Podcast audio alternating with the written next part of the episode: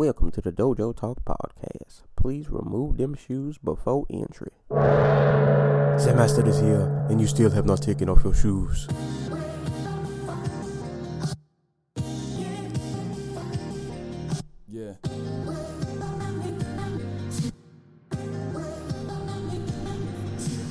Living every day to define man's mission. Look into the sky for divine transmission. Deaf man's vision makes the blind man listen. Eyes on the prize, this is blind ambition. Thank you. Welcome to another edition of the Dojo Talk Podcast. I'm your host, Serial Sensei. We are on episode number 108. As always, be sure to check us out on SoundCloud, YouTube, iTunes, Google Play. Um, backtrack to iTunes. If you're on iTunes, please subscribe, subscribe, uh, review, and leave a good rating. We would definitely appreciate it. Send questions to Dojo Talk Podcast at yahoo.com. Um, you can hit us up on Facebook at the Dojo Talk Podcast Facebook page, and you can follow me on Twitter at Serial Sensei. Um, so, yep, there we go for intros. And as always, of course, I will not be uh, talking about these fights alone because that would be boring. I'm joined with my co-host, the Anti-Cool. What's going on, man? Hey man, how you doing?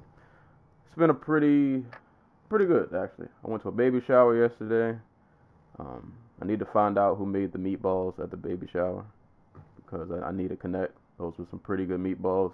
Hey, Um, but, yeah, I'm I'm not not doing too bad. Like you know, the the weather's changing. Christmas is here. yeah, and I don't know why. Like I'm looking past Thanksgiving already. I think it's because I already started Christmas shopping. Uh, And, oh, uh, that's smart. God, I should do that. Yeah, I gotta gotta go out today and uh spend more gifts. And I want to buy myself stuff, but I can't afford to buy myself stuff. But you know, Christmas is here. Oh, and you guys, if you haven't uh, remembered already, uh, if you're in the good old U.S., clocks went back an hour last night, so that that was the thing, which means now it'll start getting dark at like 4:30, Whack. which is kind of trash. But uh, Not just kinda. that, that explains so much actually, because I was sitting there at like after the fight was over, um, and I was just like, "Why? How is it only 1:14? It feels like it's five o'clock in the morning." yeah. I was But- wondering why I felt so refreshed when I woke up. Turns out we're all an hour off. Yeah, yeah. So that was the thing. But yeah, this week's been pretty uh pretty cool. Uh guess real quick, top listens for the week uh in terms of cities. Uh, number one, Ocala, Florida. Number two, Seattle, Washington. Number three, San Francisco, California. Number four, Washington D.C. And right at number five, we got uh, Brooklyn, New York. And right below number five, uh, actually, uh, the UK had two cities uh, who tied for six and seven with uh, London and I'm probably gonna butcher this Swat Swaddling Coat, United Kingdom. So shout out to you guys. Appreciate all the Twitter listeners, Tumblr listeners, uh, everybody who shares and reposts. Definitely appreciate you guys. Um, so I guess we will start off with uh, news and announcements of things that have happened throughout the week. Um, not a ton, but still a few a few big splashes, I guess, uh, so to speak, worth mentioning. Uh, running from the top, uh, big fight announcement: Robert Whitaker, Kelvin Gastelum will be going down at UFC 234 uh, February 19th in Melbourne. That should be an awesome fight. Uh, Claudia Gadelha and Nina Ansaroff will be scoring off at UFC 231. Uh, Curtis Millender and Siyar Bahadurzada will be scoring off also at UFC 232. Um, we have a flyweight fight booked. Um, Whoa. let- Wait. So- Wait, wait, is it women's flyweight? no, the, the Eric Shelton. Uh, Ah. yeah, we, we got Eric Shelton and Joseph Morales, which will be at UFC Fight Night Denver. So uh, flyweight Oh. lives to see another that, day. wait, that doesn't count. Yeah, That, that's this year. Oh, yeah, that is this year.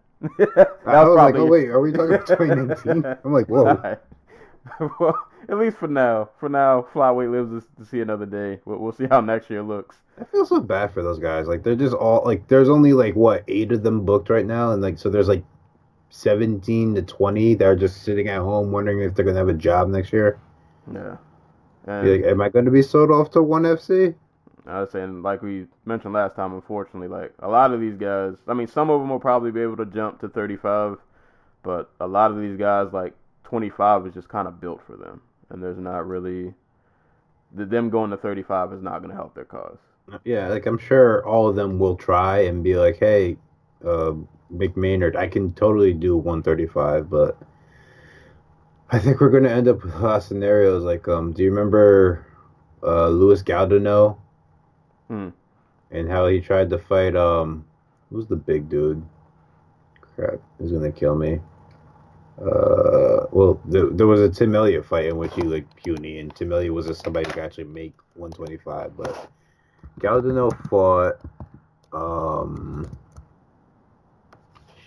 shoot, the tall dude. Uh, was it? No, it wasn't Colby. Um, Johnny Bedford. There we go. Hmm. Yeah, and it- that was like a 30-25 proceed. Yeah. Well, we'll, we'll, we'll see. I mean, if, if they do end up in one, you know, I guess it kind of is. Hopefully, they can just land somewhere. Ho- hopefully, man, because that that would suck to just see. Oh, not not not just the fact that a whole division could leave, but that like they're not even gonna have anywhere else to land. Like, this like they have places to go, like, but it's just like it's not gonna be all of them. yeah, Some of those guys just don't have like don't have the connections. They don't have the the the infrastructure at home to like sustain fighting overseas. Because that that's a that's a lot. But, Like we, we kind of undersell here how hard it is for like I don't know if you're a, a Swedish fighter and you have to well I don't know Sweden Sweden has a good English like rate but like if you're someone from I don't know Chile and you, you like you're trying to get booked in the UFC like that's ridiculously hard. it's a lot of hurdles, and it just adds to the the amount of work you already have to do. And Exactly. just a whole nother a whole nother issue. But for now, Flyweight lives to see another day. Hopefully that continues, but we'll we'll, see. Um, continuing on, uh, Petr Yan and Douglas Silva de Andrade. Uh, that fight has been rescheduled for UFC 232. Um, elsewhere in the MMA world, uh, over at One Championship, uh, they have a card going down on November 17th. Um, they will be having a title fight for the now vacant welterweight title since Ben Askren is no longer there. Um, that fight will be between Zebaztian Kadestam and Tyler McGuire. Um, also features a kickboxing bout uh, between Nieky Holzken and Cosmo Alexandre. That should be pretty fun. Uh, over in Bellator at Bellator 210, uh, we got Joe Schilling versus Jose Leja, Christina Williams versus Bruna Ellen. Uh, Bellator 210 was supposed to feature Melvin Manhoef and Chidi Njokuani. Uh, Melvin Manhoef is now out of that fight, and John Salter will be stepping in as a replacement. And over in Combates Americas, we have Eric Perez versus Andres Ayala, uh, which will headline their card on November 17th. And Combates America will also have a one night, eight man tournament uh, on December 7th in Fresno, California. So if you're in Fresno, California, go watch an eight man tournament. So, I just, I just remembered what I forgot. AJ McKee, he has a fight. Um, Oh. He's gonna be on that tribute to the troops card, I think. I, I want to say that's the fight they booked for him, and it was against some dude. Like, ah, so he's, he's not getting like a name name. Uh, it was just like, okay, we we we need the showcase fight for like a Yeah. big card. We got to give the troops something to get excited about. So we're gonna give AJ McKee against somebody he can probably slaughter. Yeah, hold up, I'll find the dude's name because now I'm not seeing it. I'm, I'm now now I'm thinking I might have imagined it, which is scary. we'll, we'll, we'll, we'll keep a lookout uh, on that. Um, but elsewhere, uh, two note two two news. Well, one one of I'll let you explain the ESPN Plus thing because I'm stupid and I don't understand. Uh, but before we get to that, uh, if you guys didn't see, uh, former UFC light heavyweight uh, Stephan Bonnar was arrested for DUI. Um, I literally just watched the video before we started recording. Uh, it uh, it was bad. It was it was very very disheartening. Um, I mean, is there any? Is there ever any time a DUI video, like a DUI arrest video, is ever good? yeah, uh, that is true. That is true. But this one just looked like. I think it just looked so bad because as soon as, well, at least the video I saw, the the the moment the video started, all you see is Stephan Bonnar. It looked like he was KO'd in his driver's seat. Like his head was turned all the way to the other side. He almost looked like he was barely conscious. Uh, the cops pulled him out the car, they threw him on the ground. It seemed like him landing on the ground was the only thing that kind of like woke him up. Uh, so he got arrested by two cops and like three random citizens who helped pin him down. I don't even think the citizens needed to be there because Bonnar could barely. It looked like he was barely conscious. I don't even know how he was driving, but that that was a thing um, that happened. So please don't be out there drinking and driving, guys. It's not a good look. It is not a good look. Um, and I'll let you explain this ESPN Plus deal because that will be going down. It's coming, folks, next year. Next year is not far away at all. We we are we're we're, we're getting there. It We're, we're we're two months and two weeks away from the first ever U- UFC on ESPN Plus card. Um, that will be going down in Brooklyn. So last night the UFC released the first three months of their schedule for uh, 2019.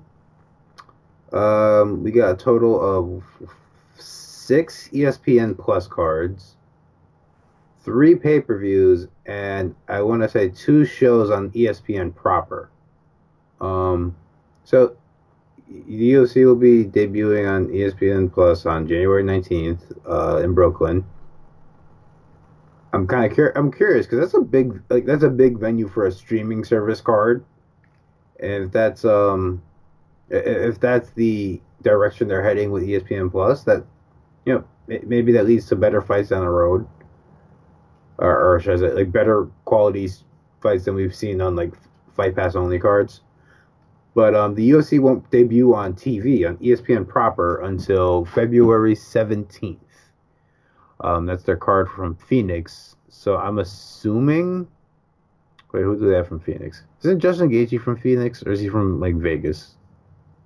Uh, that's a good question. I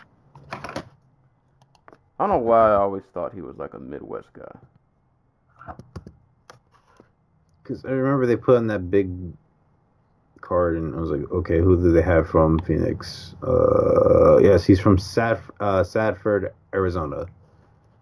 So I'm imagining that's a card that Justin Gaethje will be either co-main eventing or main eventing on. Um. Yeah, no, uh, they uh, the only uh, the only uh, they don't have locations for the other two ESP uh, for like three of the ESPN Plus cards, but the other two will be in Brazil and London at the O2 Arena. So, and we're getting 11 straight weeks of cards again. Which means you guys will be hearing from us a lot. yeah. I mean, it makes sense. Like, like okay, this is the lull. Like, okay, this is. I guess you could say a lull in like the NFL schedule because you know they have what the one. Uh, like they have three games at that point left: the Super Bowl and the two divisional title games.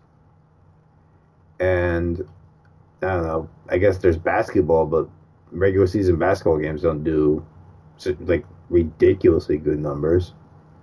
So One of um Bellator's cards coming up is gonna go against um one of UFC's cards, or it might be the other way around because I think Bellator had the venue booked first. Their um their heavyweight tourney uh final. oh, the I one that- the one in uh this January. yeah, I think they're I think the UFC booked uh booked a, a card that night also. I don't think it's like finalized or anything, but I think they're gonna be going head to That's head. that's the pay per view. Yeah, so Uh, that'll be uh, UFC two thirty three, that'll be interesting. which I'm assuming is going to be headlined by like T.J. Dillashaw, Henry Cejudo. Yeah, yeah, I, I did think those were the names. And for uh, other quick like rumor notes, um, Ben Askren, uh, as you all know, over here in the UFC now, um, rumors are floating around the two names that I think you and I have both seen that he may get for first opponent uh, will either be Robbie Lawler or Wonder Boy. Um, so, and that, that'll probably won't be until next year. So, uh, just be on the lookout for that. We, we probably will be. I, I wouldn't be surprised if we see uh, an official announcement coming soon. It's, it seems like the the rumors are swirling around, so that, that could mean something's brewing around the corner. Um, I thought it was funny that Ben Askren, I, I, Ben Askren is like pondering about why the UFC hasn't announced his arrival. And I'm like, dude, you, did you not see how they treated the guy you got traded for? did you? Did anybody tell you what we do over here? We don't do promotion, man. I, I know, I know that's supposed to be a part of the deal, but it only happens for certain people. And I'm sorry, I, I don't think you really fit the mold. I mean, I'm Um, surprised they highlighted him as much as they did. They they spotlighted him on the um the pay per view last night. Right. Yeah, that, that's about as uh, that's as much you're gonna get. Uh, the rest of the groundwork, sir, you may have to do yourself. Um, yeah, if you're depending on the UFC for promotion, um, That's, yeah, that's not that's not what they do. yeah, that's that's not what they do. Good good luck uh, on that front, my friend. But- Also, like they announced his. So he was he was wondering why they didn't announce his fight yet, or was he annou- wondering why they didn't announce that they signed him? I think it was why they didn't announce that they signed him. Okay, because Like, I I- was gonna say like, I- like, yeah, you, should, like I- should know like when his fight is. Yeah, I, I think oh, he thought that just like, oh, I'm a big deal, and they're just gonna, you know, hey, Ben Askren's here. But no, no, that's sorry, bro. That's uh wishful thinking on your part. Like I can imagine Ben Askren fighting like Steph Wonder Boy and losing, and then like Dana White just like with a wry smile at the uh, at the at the post fight presser, going like, "Yeah, no, the UFC's different, man." And they, uh, uh, you know, it- just I think Dana White still has him blocked on Twitter. yep, dude. Like I said, I believe I believe wholeheartedly that the only reason the UFC or Dana White traded for him was so that he could humiliate Ben Askren and and just fuck him up because he won't stop saying his name on Twitter. Ah, we'll see. I mean, the Lawler and Wonder Boy, those won't be won't, won't be easy out. Who, who do you think he would have a better chance of beating? Uh, probably Lawler. Like, I don't think I like I like I I have no idea what type of condition Lawler's in. Like the last time we saw him, he was falling apart. So like he's he's still a fantastic defensive wrestler. But is is is he going to really crack with the same with the same power he's had in the past? You know. Hmm. So I I think Wonder Boy's just a weird style matchup for him. I feel like somehow that fight would end up being really boring. I mean, th- they're both really dull fighters when they're hesitant, so you're not wrong. We'll we'll, we'll see. The the Ben Askren uh, show uh, will will will continue, but um um well you know what before we go along uh quick thoughts uh Robert Whitaker and Kelvin Gastelum uh, how do you see this fight going? Um, it's hard because Whitaker is also falling apart seemingly, like, and he's being eaten apart. Like he, this man, like a year ago, was being eaten alive by like staph. It was destroying his internal organs. I don't know why I laughed. He's a warrior. He'll, he'll, he'll get through it. Yeah, and, but- and then he comes out. He has a great fight against um, Yoel Romero, and it, he breaks like his forearm or something. What did he break? Was it just his hand, or did he like tear like, tear a bicep or I something? feel like Like, he broke something. He, he definitely did not leave that fight unscathed. Yeah. No, something was yeah. so you know, like he th- like.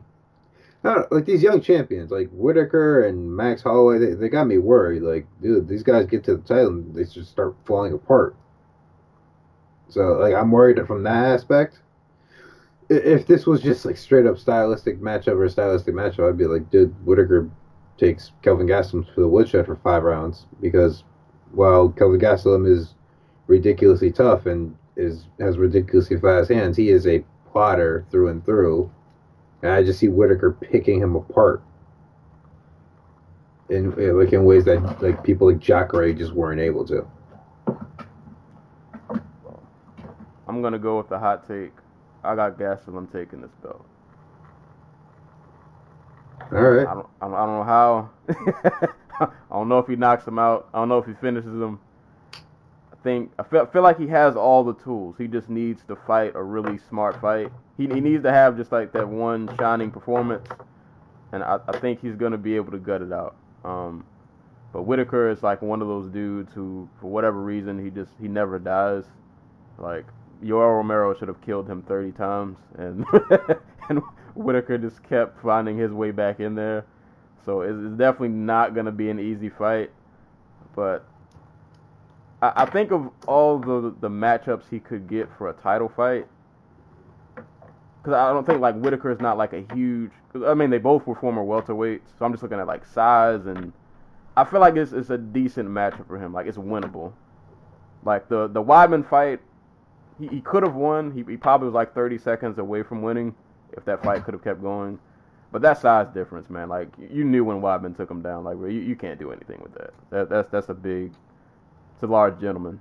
Right, and, and they don't. It's not like they get any smaller at the Yeah. top, besides Whitaker. So Yeah, so I, I feel like this will be the one matchup where he, the size won't be so much of a, a difference. That it'll be one, one less thing to worry about. But yeah, it won't be an easy fight. But that that's my hot take. I think I think Gastelum takes the title, and then he might lose it on his first defense. But um, anywho, I mean, he would. He'd probably fight Jacare next. Ah, ah, we'll, we'll, we'll get to that. We'll, we'll get to that. Ja- Jacare has been in the hyperbolic time chamber. ja- ja- Jacare has been doing some secret training, man. But uh, we'll, we'll, we'll, we'll get to it. We'll get to it. So um, but yeah, that's pretty much it for uh, news and notes uh, throughout the week. So I guess we can just uh, pretty much take this from the top. So UFC 230 went down last night, Madison Square Garden, uh, headlined by Derrick Lewis and Daniel Cormier. Um, you know, a lot of hype surrounding this fight. Derrick Lewis coming off that crazy comeback, um, crazy comeback knockout over. Oh God, why am I forgetting his name? Uh, Volkov. Crazy knockout over Volkov. Pretty much just leapfrog everybody in, into his his title shot and uh, DC's first heavyweight title defense. You know, I, I think we all wanted to see, maybe not all of us, but you know, a lot of people enjoyed, you know, Derrick Lewis's come up, you know, his his personality. He, he's he, he's been the man as of late, um, in terms of like social media popularity. And I think I think we all in the corner of our minds were, were living for that potential championship post fight interview that we could have got. But if we were being realistic about the situation, the, the chances of that happening weren't very high. Um, so this fight was not much of a surprise in the way that it went. Um, honestly, I don't feel like it's really like a ton to dissect. Like, I think we all knew coming into this fight, Derrick Lewis's only chance to win, it had to be by knockout. There, was really no, no, no other course of action he could take. So if he couldn't get a knockout, it was probably gonna be a long night. Um, he came out with some leg kicks. He, he threw his little little switch kick, but uh, Cormier was able to close the distance. Uh, right after that, took him down, and he just kind of had his way with him, and that's it's pretty much how most of the fight played out. I mean, props to Lewis in the first round. He, he, he you, you called it. He does his uh, takedown defenses to just stand back up. that that happened in the first round. Like, like, listen, there are just some people in this world where they can just do wild shit and nobody can stop them. and when Derrick Lewis wants to stand up, Derrick Lewis is going to stand up. Yeah, he, he's just no care in the world. He just he just gets up. He he, he stood up. There's no Oh. technique. Nope. There's no thought. There's no like. uh, It's like okay, this guy's on me. Um, just turn over, put my hands down, get my feet uh, like under me, and just stand up. yeah, he, he he did it. He he did it in the first round and it worked. Um, 10-9 Second- for Lewis. he he tried to get off some strikes in the second round. He threw a pretty powerful one too. Um, but Cormier just lighter on the feet, faster, just overall just more well skilled. Got him down again, and like he didn't really have to really work for his takedowns. He just he was kind of just picking his leg and just Lewis just kind of tumbling over. Yeah, like there were there, there was no Josh Barnett getting know, tossed on his head. It was just like, okay, I'm gonna grab your leg. Oh, you you've never seen this before? I'm, I'm gonna just I'm gonna just grab your calf and pull really hard, Yeah. and then you're gonna Lewis- fall backwards. yeah, man. He he just took him down, controlled him, beat him up. Um, and the, Lewis tried to get back up thing. I I think like his technique is to just I'm just gonna give you my back, and then I'm gonna try to just get up. Um, but second round didn't work. He gave up his back, um, and he ended up getting choked out for it. And that was pretty face. much it. Sad face, man. Yeah. uh, J- Joey questioned this last night as to why people like Lewis and Rampage and Mayhem Miller are popular. It's because they're walk it, like it, they're memes. Like Derrick Lewis is a walking, talking meme. Same with Rampage. Same with Mayhem. And we all hoped, like we, we like I don't know about you, but like I know somebody like Derrick Lewis. Just Oh, says, yeah. just says whatever the fuck he wants. Like, and it's just like casual about it. Like he's not in your face with. it. He's just like, like what, like, and he'll just go about doing his business like in in whatever manner he feels like doing. So like, I, I get why we wanted Derrick Lewis to win. I wanted Derrick Lewis to win, even if that mean I had to cough up like eighty bucks to get his uh Reebok kit. But like the the best fighters in this sport are the ones who can stop the unexpected. I guess is the best. Like it just they tame chaos, and uh, DC is just that dude. Yep. I don't know what that I don't know what that says for heavyweight, but D- DC is just let years ahead of anything anybody in this division has to offer. like we said, man, like it's at, at heavyweight, if you're competent and you have power, you'll be good. Cormier has that plus like actual legit world class skill set. So like even at his age, it's kind of like I don't know what the rest of you guys are gonna do with this. Apparently, he almost pulled out of this fight because he sneezed really hard in the morning and threw out his back. I did read that. he, he said he didn't start feeling better until about 5 p.m. That's not the most dad injury.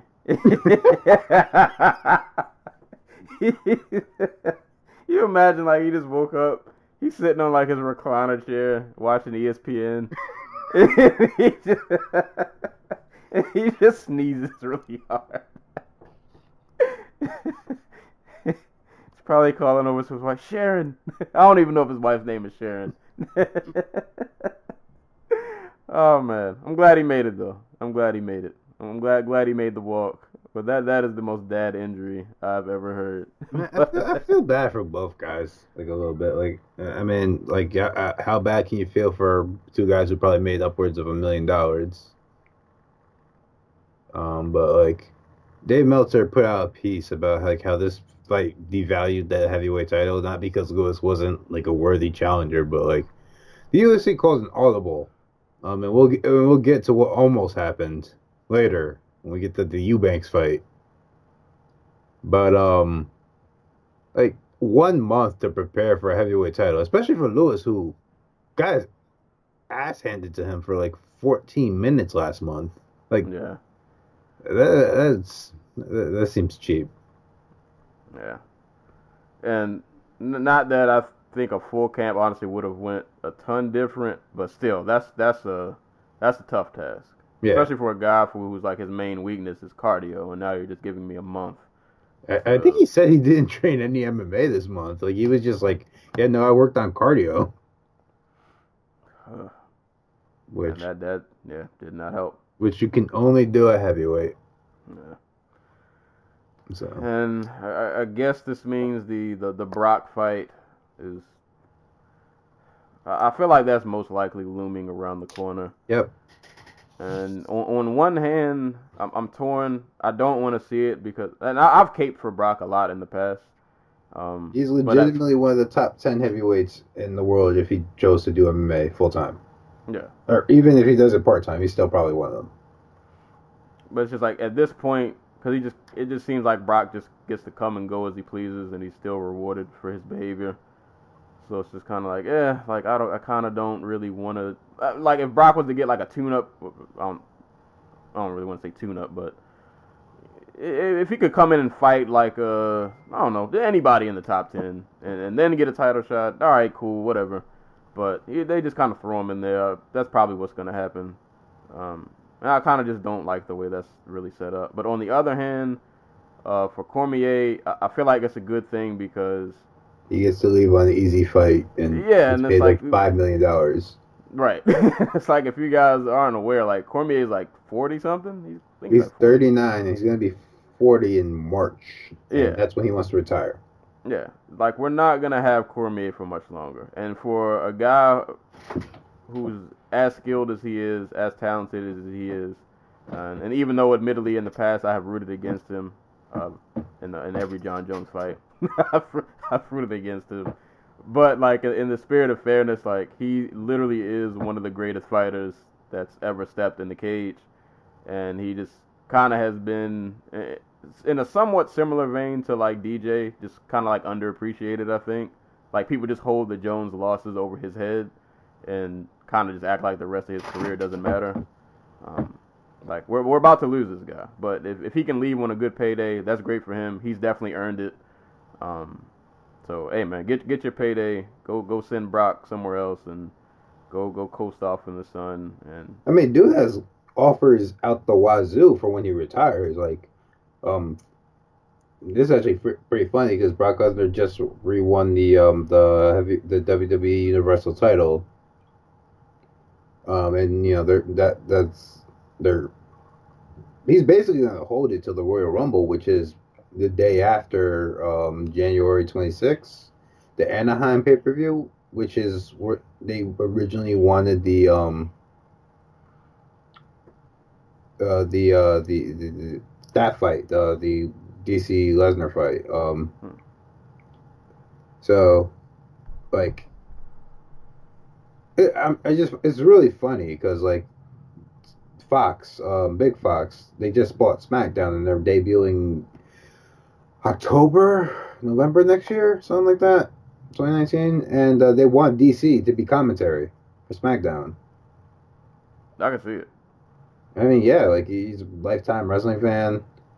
Um, and since apparently Fox wants a more uh, sports-oriented broadcasting style and story, like and just show in general for SmackDown in the future, that like DC's your best dude for that. Um, and at the same time, like Dana White's talking about, yeah, like DC might be the guy to replace me moving forward. Like he, he's doing all these interviews and he's really putting over Derrick Lewis, and it's just like, wow, it's, it's incredible. Yeah, uh, life after fighting will definitely treat him well. Like he's he's charismatic. He, he he's like charismatic and fun in the dad kind of way. But like I, I feel like he's a I don't know about MMA fans. MMA fans are fickle and weird. But I feel like the world at large, like people who aren't like familiar with him, but like if they just knew his personality, like he's a likable person.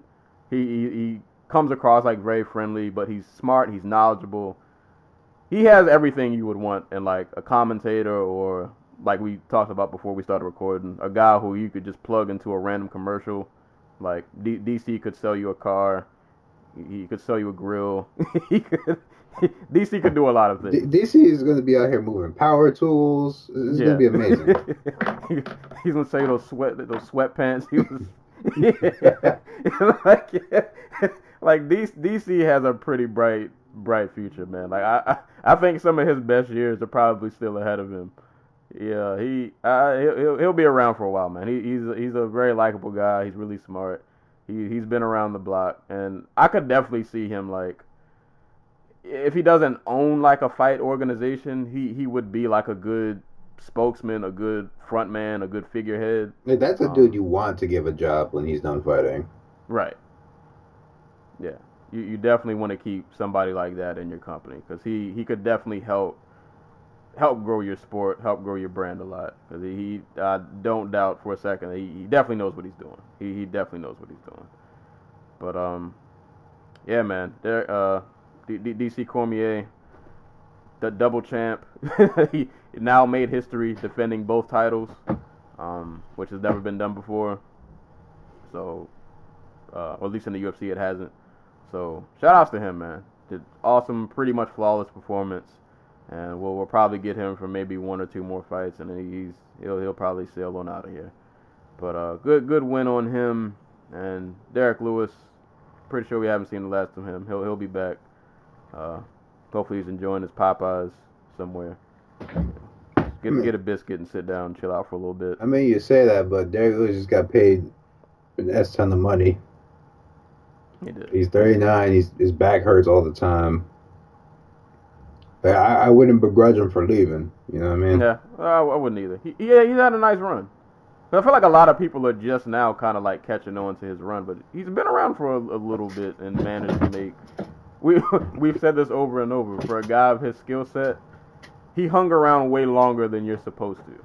And I don't mean that as a diss, but it's just like he's just one of those guys where it's like you would have thought by now, They would have figured him out. yeah, they'd have figured a way to get him out of here. But no, he he's he's still here. Dude, like his, his resume is like, even going back to pre UFC, he's like this dude beat Jared Rosholt. Like, it's incredible. Like, just he is.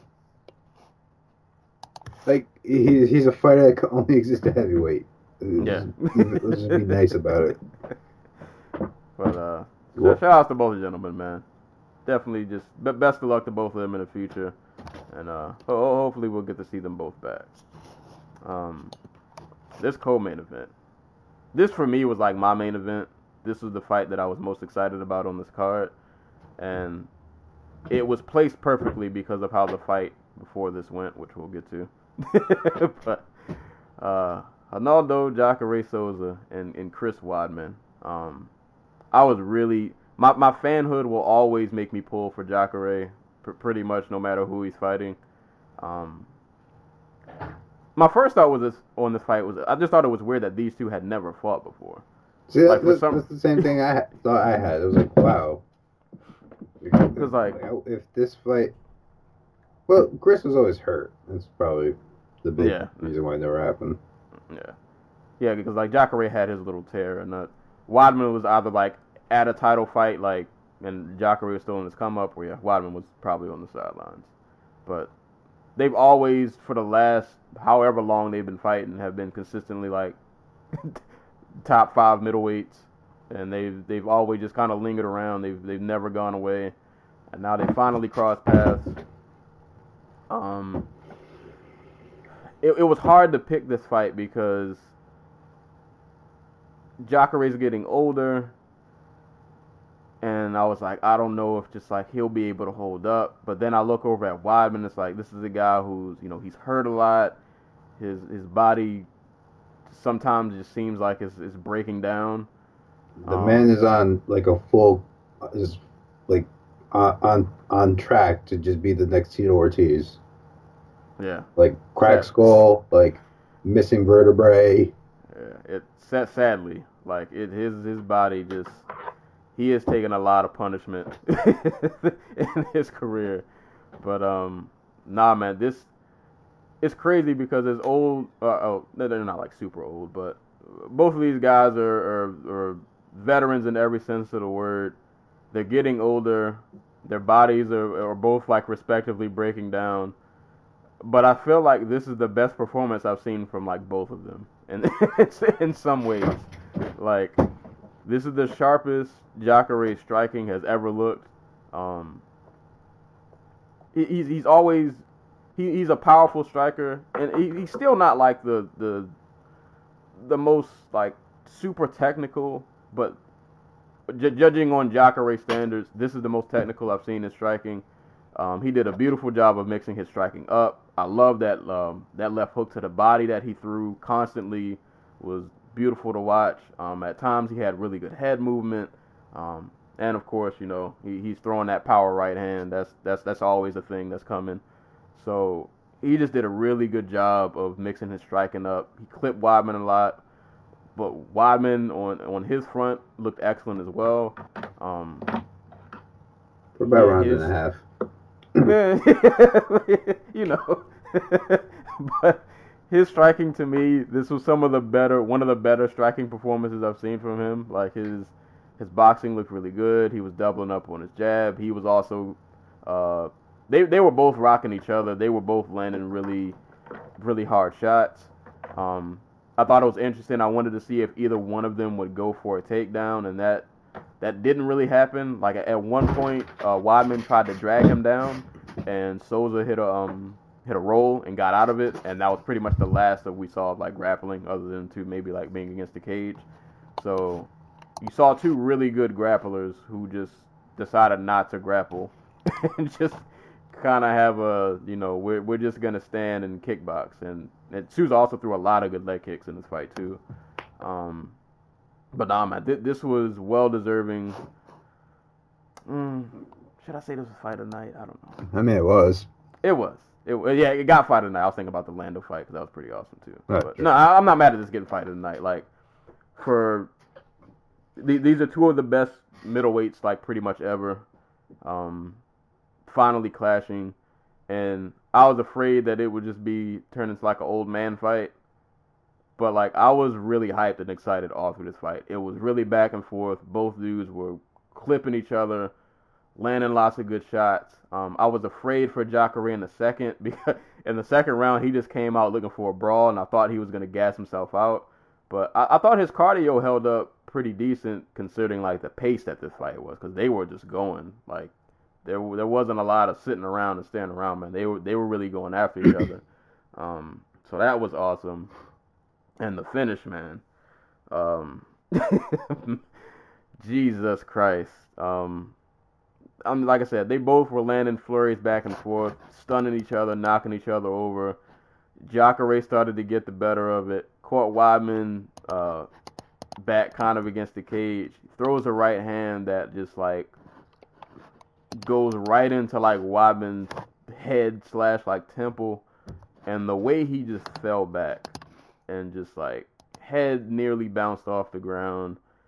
He looked like he had no idea what was happening. I mean, like he grabbed Jacare's leg, but I think that was just kind of an instinct thing because if you look when he grabbed his leg, he didn't really move anywhere. Like he he just kind of grabbed his leg and he was just holding it. He, he wasn't really doing anything. Um, Jacare looked at Dan Miragliotta like, "Listen, man, we we don't need to do this anymore." And Murray Dan kept the "Just fight- Finish it. Yeah, he, he pretty much gave him he gave him the Mortal Kombat cue to, to do the fatality. Jacare landed a few like hammer fists to the head that he just didn't even want to do, but he did it just because he had to. Uh, and then the fight was over. Um, but not this. This was a really amazing. This was an awesome fight, man. I, I was just super excited. Jacare is probably one of his, if not his biggest win of his career, um, against a former champion Weidman. Just an amazing fight, and just capped off with a. You, you you don't finishes don't get much better than that. Like that was a really violent, just sudden finish that just kind of kind of happened. But not great performance from both man. This was an amazing fight. Um, had, had it not been a finish, it would have been awesome to see this go five rounds. But no, man, just awesome performance from Jacare. Great performance from from both fighters. But I, I was ecstatic that Jacare pulled this one out, man. Real, really good win for him. All right. Um. Yeah, no, like you said, they both look great. Like uh, I was actually surprised. Like uh, more on Chris's part, I was surprised about how great he looked because like Jacare looked good against um Kelvin Gastelum, but Gastelum is like 25 and fights. You know, like like he's just constantly plugged into the wall. Like there's no restraint on how many punches he can throw and like with the pace he So like uh, when he, I, I, I figured Jacare would look better against a guy like Chris Weidman who slows down as the fight went on. I, I was just kind of worried, like, okay, like how he's gonna be able to get inside. Um, he did great. Um, what he did was in the second round, as he was coming forward, he would throw just like these looping left and right hooks that they weren't really to actually um like like land. They were just ways for him to get Chris Weidman to cover up so he could go around the head and grab and get on the inside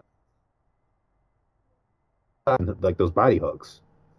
Just so you like like so he could actually close distance actually get Weidman. Like so question. Um when did Weidman become like an outfighter? I don't know. maybe, maybe a, a few body shots and hooks. I, I don't know. Like cuz he like uh, the Weidman who fought Machida and who fought Silva was a come forward dude who was just really long. So he would hit you with the jab forward. But like here, he was like on the outside, like trying to, you know, keep uh, Jacare off him. He was doing a really good job of it in the first round. But like, if Weidman isn't setting the pace, he fades really quick. Like that, there were people talking about like, oh, Weidman should retire because his chin shot and but uh, X, Y, and Z, and like, I'm like, all of Weidman's, uh, and this is he's one and four in his last five, and he's been knocked down in all five, and you know, he's been knocked out in four of them, but All of Weidman's like finishes seem to come when he's just fucking tired, like really, really tired. Like he didn't get knocked out versus Mousasi. Like he wasn't out, out. He he was just like, dude, I'm too tired to get back up. I'm going to milk this illegal knee, and then it turned out the knee wasn't illegal. And when he went to go back back up, it was just too late. Like against Romero, that's like that's not even fair because Romero, Yo Romero, him with like the hardest flying knee I think I've seen a, a human being take.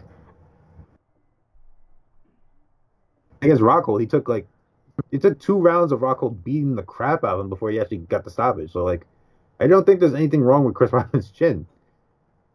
Uh, but his approach to fighting is just going to tire him out if he doesn't get guys out of there early, or if he's not setting the pace for the complete, like the, the totality of the fight. He's going to get tired. he's going to be easier to hit. So, like that's why I, understand when he fought him, but he was just like, okay, I'm just going to wait for Chris Weidman to tire himself out. But like, you have to actually tire Weidman out, and once you do that, the opportunity presents itself to knock him out. That's why I really want to see him at 205. And that was my thought, like, as I watched this fight, because I was like, this Weidman at 205. In the moments where he was coming forward, he would like double up on his jab, and his boxing was looking good. I was like, you can't tell me that this Weidman at 205 it, it isn't giving some people the blues, or it, you know, exactly, yeah, it, yeah, he'll he'll be up there. Like just another performance that shows, like, dude, just just go up, please, just just try it, just just try it, see if you like it. Just like I don't get why he's so hell bent on trying to win back the middleweight title. Like you got it, you defended it three times. Try something new. DC's gone. Jon Jones will probably be gone before long if he wins the title, and, and like if Gas of if Gustafsson wins, like what what are the odds that Gustafsson sticks around very much longer, or or doesn't get hurt and is gone for like a year? No. And I mean half half of the guys up there now are, are were 205ers anyway. Just just just go join the fray of you know former middleweights who are just jumping to 205 and doing big things. Exactly. Yeah, just just just go jump up there. But yeah, it, it kind of sucks for him because he was putting on a really good performance, and then it just As it just seemed like that kind of happens for him. Like he'll start off doing really well, and then he wins the some- first round of every single fight he's in. Like, he's never lost the first round. He, he won the first against Romero, won the first against Rockhold, won the first against Gegard. But somewhere in the second round, he just it, it just all falls apart for him. Do you think at all it would have helped or would have made a difference if he would have tried or attempted any more takedowns? Or do you think what he did was do you think he played it smart by just kind of sticking to the to the striking? I think the worry from his team was okay, if we shoot on Jacare, maybe we get him down, maybe we don't, but Weidman's going to tire himself out trying. Hmm. I think that's where he's at right now. Because one one of my fears was, you know, of, of course we all know how how skilled Jacare is on the ground, but like Weidman has one of those top games because he's just so strong. I was like, dude, if he can, if he gets on top of Souza and he can find himself in like a mount, that that might be out of here. But yeah, I, I'm not gonna fault him for not doing the takedowns. That's that's uh, J- Jacare is one of those guys. I think he's earned that respect. Don't don't play with that. That's that could not end well for you. Right. Um, And you might and, not have even made it to the third round. Yeah, and he was like like we said, like he was having like huge success early with that jab. And the problem is like he, he, he didn't really follow it up. He he would throw the um, the, the the cross or the right hook occasionally, but it, just wasn't enough to keep Jacare from coming forward and pushing the pace on him. Busted his nose up pretty good too. Yeah, no, like he said, it wasn't broken in the in the um in the post fight, but like I, it's hard to imagine it wasn't. Yeah, because he it was blood.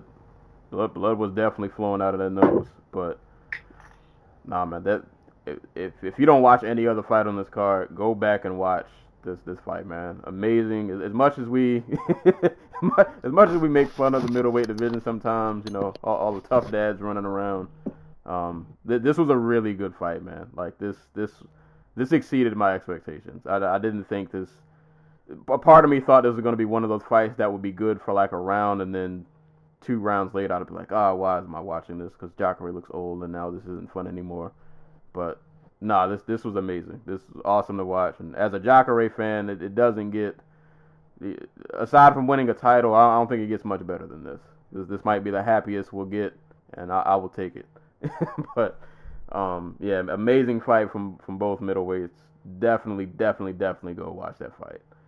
Um, now moving on to a fight that had the exact opposite effect of what this fight did.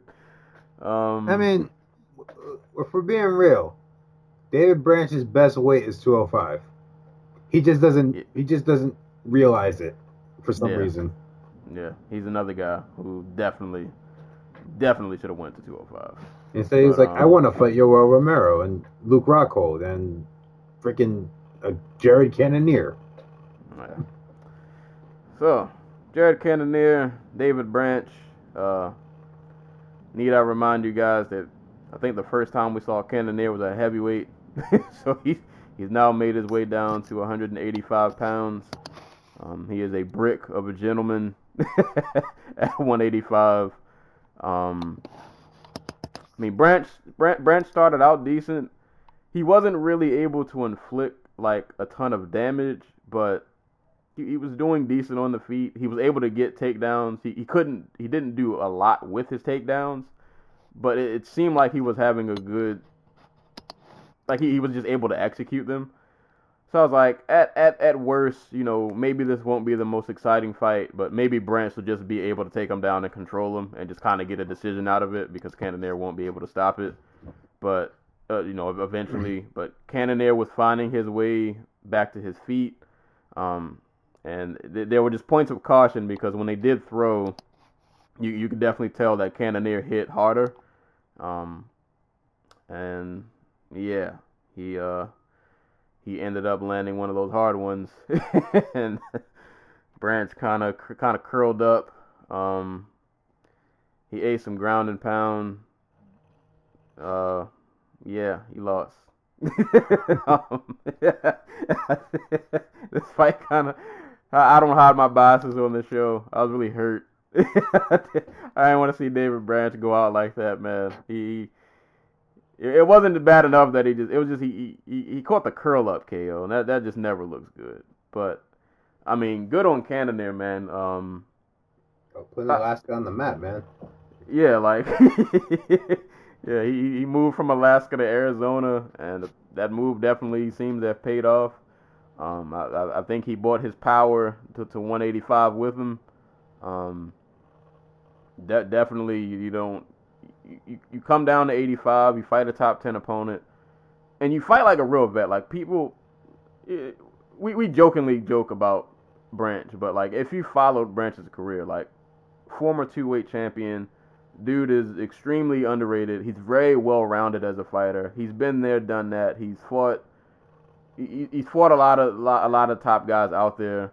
So to come down to 185, this be your first fight at 85, and to have this kind of performance, especially that you end with a finish, like that's that's a pretty big deal. Um, definitely the, the biggest fight of Cannonier's career, um, and he, he just ended it with a, with a stamp. Like, and he, he showed improvement. Like, he was able to get back up from those takedowns. He, he didn't get rattled, and when he was able to fire, like it it, it counted, and he, he got he, he got poor Dave Branch out of there. I didn't want to see it, but you know, got to give props where it's due. He he did his thing. Um, yeah, like you said, shout, like freaking.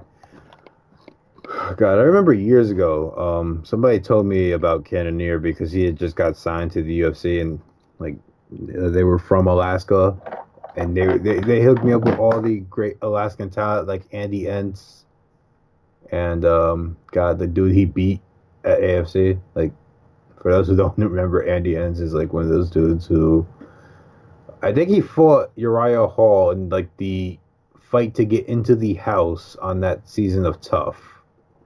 I think that's where I remember him from. So um yeah, so I remember like they sent me a video of him like hitting pads and stuff. I'm like, wow, this dude has some of the not like the cleanest technique, but the most fluid hands I've seen on like a heavyweight. And you know, then he goes and loses like 70 pounds and carries that down to a middleweight. Mm. Um, dude, like, like, and maybe this is just because it was David Branch he fought, and David Branch, like, he's very well rounded and very, he's not a bad striker. We just saw him knock out Thiago Santos, but he's not very quick. And he kind of leaves his arms out there to like he's a long dude, so like it takes him a little bit longer to bring his arms back for like to guard. So we, we see him like reach for things and then he gets countered. And that's kind of what happened here. Um, Cannonier cracked him with a left hand. Um, yeah, just all around amazing performance from Cannonier. He stopped basically all the takedowns. Like he got um he, he, got taken down, but he, he immediately popped right back up every single time. Um uh, 34 years old. I, I don't know if you consider him a prospect or if he's like I, I don't know what that the age curve is for uh for middleweight. Like the the two dudes we just talked about, Chris Weidman and uh Jacare Souza, they they they've been in this for a minute and they just both put on the best performances of their careers in theory.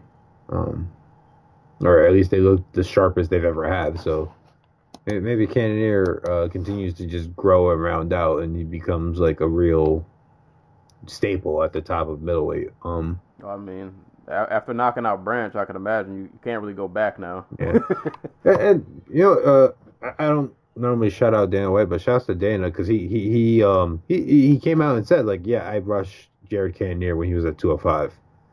Like they put him in there with Glover they put him in there with Jan Blachowicz, they put him in there with um, Dominick Reyes, which is a little different, but still, like, like the, some dudes require care, and Cannonier is one of those dudes. Like he he is rounding out his game slowly, but like carefully. So, and no no no shots at Alaska, but this is a dude who started his career in like training at a small gym in Alaska then got to the UFC and went down to Arizona. So he's only really been like he's only been at a, a professional elite level gym for like four years. Yeah. So he's still learning and growing, and I'm I'm, I'm hopeful for what he can become because like the the all the physical tools are there. So it's just all about what comes next. Well, we'll, we'll see. He, he's definitely uh he's inserted himself as a new face. pr- pretty much by default by knocking out Dave Branch. Yeah. so he's he, he's thrown himself in that, that mix of of guys, but kind of just like in that middle of the batch who you know just need to string together a few good performances to make their way up. But he's he's definitely uh that definitely insert new player here. He's he's he's he's here now. But um yeah, great great performance on him. Uh, be interested to see who they match him up next uh, with. But that, that power he definitely brought down with him. So uh, be beware of the hands. Let me let Uh, me just check something real. So let's see who there is for him to fight that isn't like Yoel Romero or Luke Rockhold. Um, Paulo Costa, Costa, who I think is fighting Yoel Romero in January. Um, they could do Derek Brunson, who we'll get to in, in, in a minute. Yeah. Brad Tavares, Elias Theodorou, uh, Uriah Hall. I mean, none of those are bad fights. I think a guy like uh, I think like a Theodore would be good for him. Or I don't want to see the Uriah Hall fight because I just don't want to see Uriah Hall potentially get knocked out. They also got uh, Yako, who Yeah. Uh, yeah, I think those are good names. Like those are like they're competent fighters. They they present challenges for Cannonier, but they're they're winnable fights. right. And at the same time, like if he beats them, it, it, it says something still. Like those are still like names of quality. So yeah, I think there are a couple like those guys at middleweight, just kind of like middle of the pack, um, that they they could match him up with, um, or even like somebody from this next fight that we'll get into. um, moving on to the next fight. Didn't realize there were so many middleweight fights on this card. Oh yeah, it's a four fight uh, middleweight card, Um, which which could have gone really badly if you. right. So- On any other night, this probably would have been a disaster. but it, it worked out pretty well uh, for this card. Uh, next fight, Carl Roberson and Jack Marshman. Um, I unfortunately don't remember this fight in a ton of detail, but I remember like Roberson was was really athletic. He was landing a lot of hard shots. I remember just thinking that Marshman has a really good chin because he just he ate a lot of shots in this fight. Um, he made it competitive. He he was definitely throwing back. I, I think it was at one point he threw like a seven punch combination. I don't know if it landed, but he, he was out there throwing. He didn't lose for lack of effort. Um, both both guys really put on a, a really good performance, but like Roberson was just winning every round, but it was still entertaining to watch.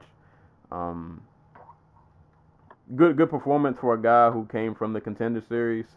Um, uh, and Roberson, just good to, good to see those guys get wins because, like I said, my, my perception of a lot of the fighters from the contender series is that a lot of them are really good. They're good fighters, and like you see the talent, but like a lot of them are just they're still really green.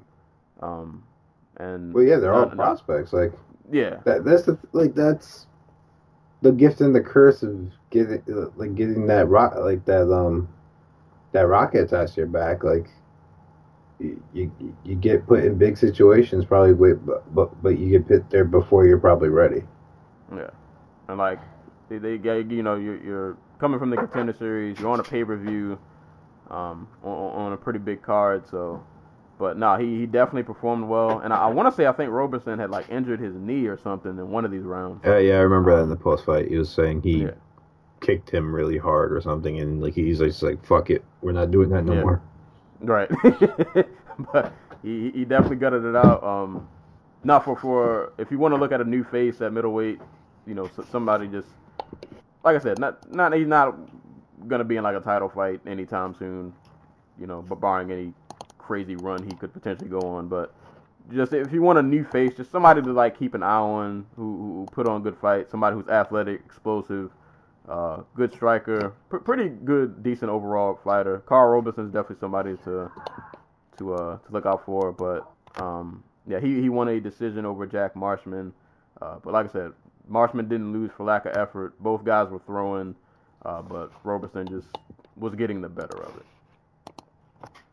Right. Right. um, I don't know. I Rober- I didn't know Roberson was from Jersey, so he's my new favorite fighter. there we go. oh man. Um. So yeah, that was, that was pretty much that fight. Um, rounding out the main card, this this was a this was a fun one. Lot lot of hype around this fight also, especially after the the weigh-ins. Uh, Israel Adesanya and Derek Brunson. Um, man, oh man. So A walk in I the mean, we- garden, we- bro. we we said after uh, uh, Adesanya's win, I think over Tavares, we're like, you're you're starting to throw him in there with names now, so there's no retracting. You can't go back to just fighting the random Joe schmoes of middleweight. No more Marvin So- Vettori's. Yeah, yeah. I think he's suspended now. I think. I think he had an anti-doping violation. Uh, Italy.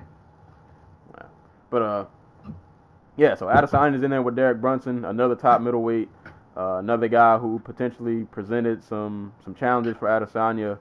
Uh, Brunson, obviously, you know, he can hit really hard, he can wrestle, and everybody's trying to zoom. You know, every, everybody's trying to put the target on Adesanya's takedown defense.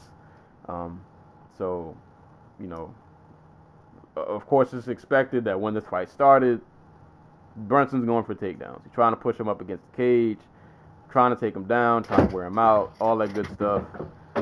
But here's the thing: when you fight Adesanya, of course you want to try for the takedown because that's obviously the one part of his game that we, we all know he has to work on. But the thing is, is if you can't take Adesanya down, it's probably not going to be a good night for you. Because- well, uh, uh, let's put it this way: if you can't take Adesanya down on your first attempt, maybe don't keep spamming them. but here, here's the other thing where I knew this was just going to be a bad night for Brunson. I think to beat Adesanya, if you can't take him down, you, you need to have a good overall skill set. And while Derek Brunson is a a, power, he like he we- we've seen him put people to sleep. He can hit hard. He is not a very like technical striker. And we're talking about Adesanya, who was like a very highly accomplished kickboxer uh, highly accomplished martial artist like in general. Like this is a dude who on his feet like he he does this. Like he he is about this life. So if you're gonna strike with him, like you being just a power puncher probably isn't gonna be enough. Um, because Adesanya is a technician, a a just very highly skilled striker. And what was awesome to watch about this fight was, like you said, Brunson spammed some takedowns. They didn't work out. When Adesanya strikes, he is like, and I'm not drawing comparisons, but it, it reminds me somewhat of Anderson Silva because I think both of them, they don't throw just to throw. Like, they throw with accuracy, they throw with intent, they throw when they know like they're gonna land. Like Adesanya isn't just out here being super flashy, swinging at air, you know. That knee that he landed wasn't of mistake. That wasn't just some fluke like, oh, I just threw this up and his face happened to be there. He knew Brunson was spamming takedowns. so I have this little bit of space in between us for this split second. I know he's gonna come in and try to take me down because he knows he can't see me on the feet. He goes for a takedown. I'm gonna place my knee right here. Boom, knee meets face. Brunson has no idea. Brun- Brunson's on Square Street. His his his his legs are falling from underneath him. And I mean, if you look at all of the strikes he landed after that knee, these were all like pinpoint accurate. I know what I'm doing. I'm gonna get you out of here. Like I think he kneed him. He caught him on the left. Caught him on the right. He stumbled Brunson a number of times. He dropped Brunson like twice. um, but like I said, if you look at all of the strikes that led to that finish, all of like just the knees and like just series of punches that he threw, these were all like super pinpoint, super accurate, and just all landed really clean. And that last, like Brunson had got stumbled down, got back up, got knocked down again, and then I think that was Herb Dean who ref that fight. Uh, just kind of waved it off. Yeah. And I wasn't mad at the stoppage because I I think we all kind of knew where that fight was going. Like when you get dropped that many times, and this guy just kind of effortlessly just lefts, rights, uppercuts, knees. You can't take him down. You you, you keep getting dropped. You you don't really have much. There's not much else you can do, man. Like you're the, the game plan you had, you tried, it didn't work, and then he lit you up on the feet, and that was all she wrote. And now Adesanya is 15 and 0, I think. Uh, something like that. 14 and 0. Uh, undefeated in in the UFC. Last few fights have been against much tougher competition. He's clearly showing that he's worked on his takedown defense. His striking is already like top in the division. Not not a lot of other guys who are as technical, as accurate um, as he is. It's kind of scary that he's getting better. That doesn't bode well, I think, for a lot of people. Um, I, I still think Brunson is, you know, he is a good wrestler. Um, but I still think like a, I don't know, Adesanya's size for some reason still does bother me, because he he's one of those guys that I think he's just stuck at 185. He'd be, he can't cut. There's nothing left for him to cut weight to go to welterweight, and he's definitely way too small at, to go at 205. So he's just kind of middleweight is just kind of. I think he's just gonna be stuck there and in, in limbo. Um, so the, the size is just something I think he's just gonna have to learn to deal with. But hey, apparently he is. It's working. He's undefeated so far. Size hasn't been an issue. Brunson was definitely like the thicker of the two. It, it looked like he would be the stronger fighter. But it didn't matter. It just it, it didn't matter. Tech technique just seemed to prevail. and as long as he can keep stuff and takedowns, it's good luck to the rest of you guys. Right. Um, um I, like we met. Like, this was some really great matchmaking on Sean Shelby's part. Um,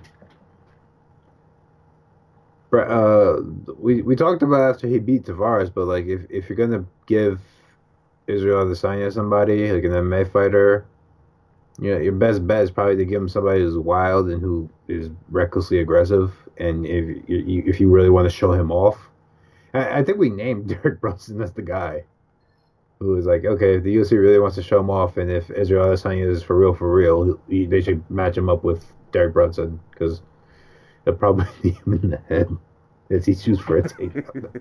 I to say that's exactly what we said. Yeah, and it turned out to be true. Um, like we are safely. I, I'm gonna. I'm gonna just say we are safely past just taking Israel Adesanya down as like a game plan. We are into the sphere where he is a real MMA fighter. He, he knows what he's doing in there. So if if you're gonna take him down, you have to go in there with a game plan and like w- with some tactics. Like you're gonna have to use your hands. You're gonna have to use. Uh, you're gonna have to set yourself up. You're gonna have to circle. You're just not gonna be able to dive in on a double leg, and you know run through it like Marvin Vettori did. Even Marvin Vettori, like he was only able to get him down after like two rounds of just kickboxing with him. Like you have to set an expectation and then subvert it if you're gonna get Adesanya down. Um, I mean this, uh, yeah, like this fight couldn't have gotten any better for him. He stuffed eight takedowns, and then proceeded to knock him out with less than ten seconds left in the round. Um, uh, we could be heading to like an all Australia slash New Zealand middleweight title fight. Yeah, it's uh. I saw a comment the other day. Uh, actually, no, not the other day. A- after this performance, um, do you do you think it's kind of hard to say the, the the, the whole being a star thing? Do, do you think they could mold him into a star? Uh, or I, will he be one of those guys who's like really highly skilled, but he'll just kind of be under? I don't know if appreciated the word, but um, I don't think the U, the UFC is not going to mold him into a star. If Israel Adesanya is going to be a star, is going to be a star because he goes and does crazy shit like what he did and then talk shit. You know what I mean? yeah. Like it, it is all dependent on him. Um, I do I think he can be a star in the sport? Absolutely.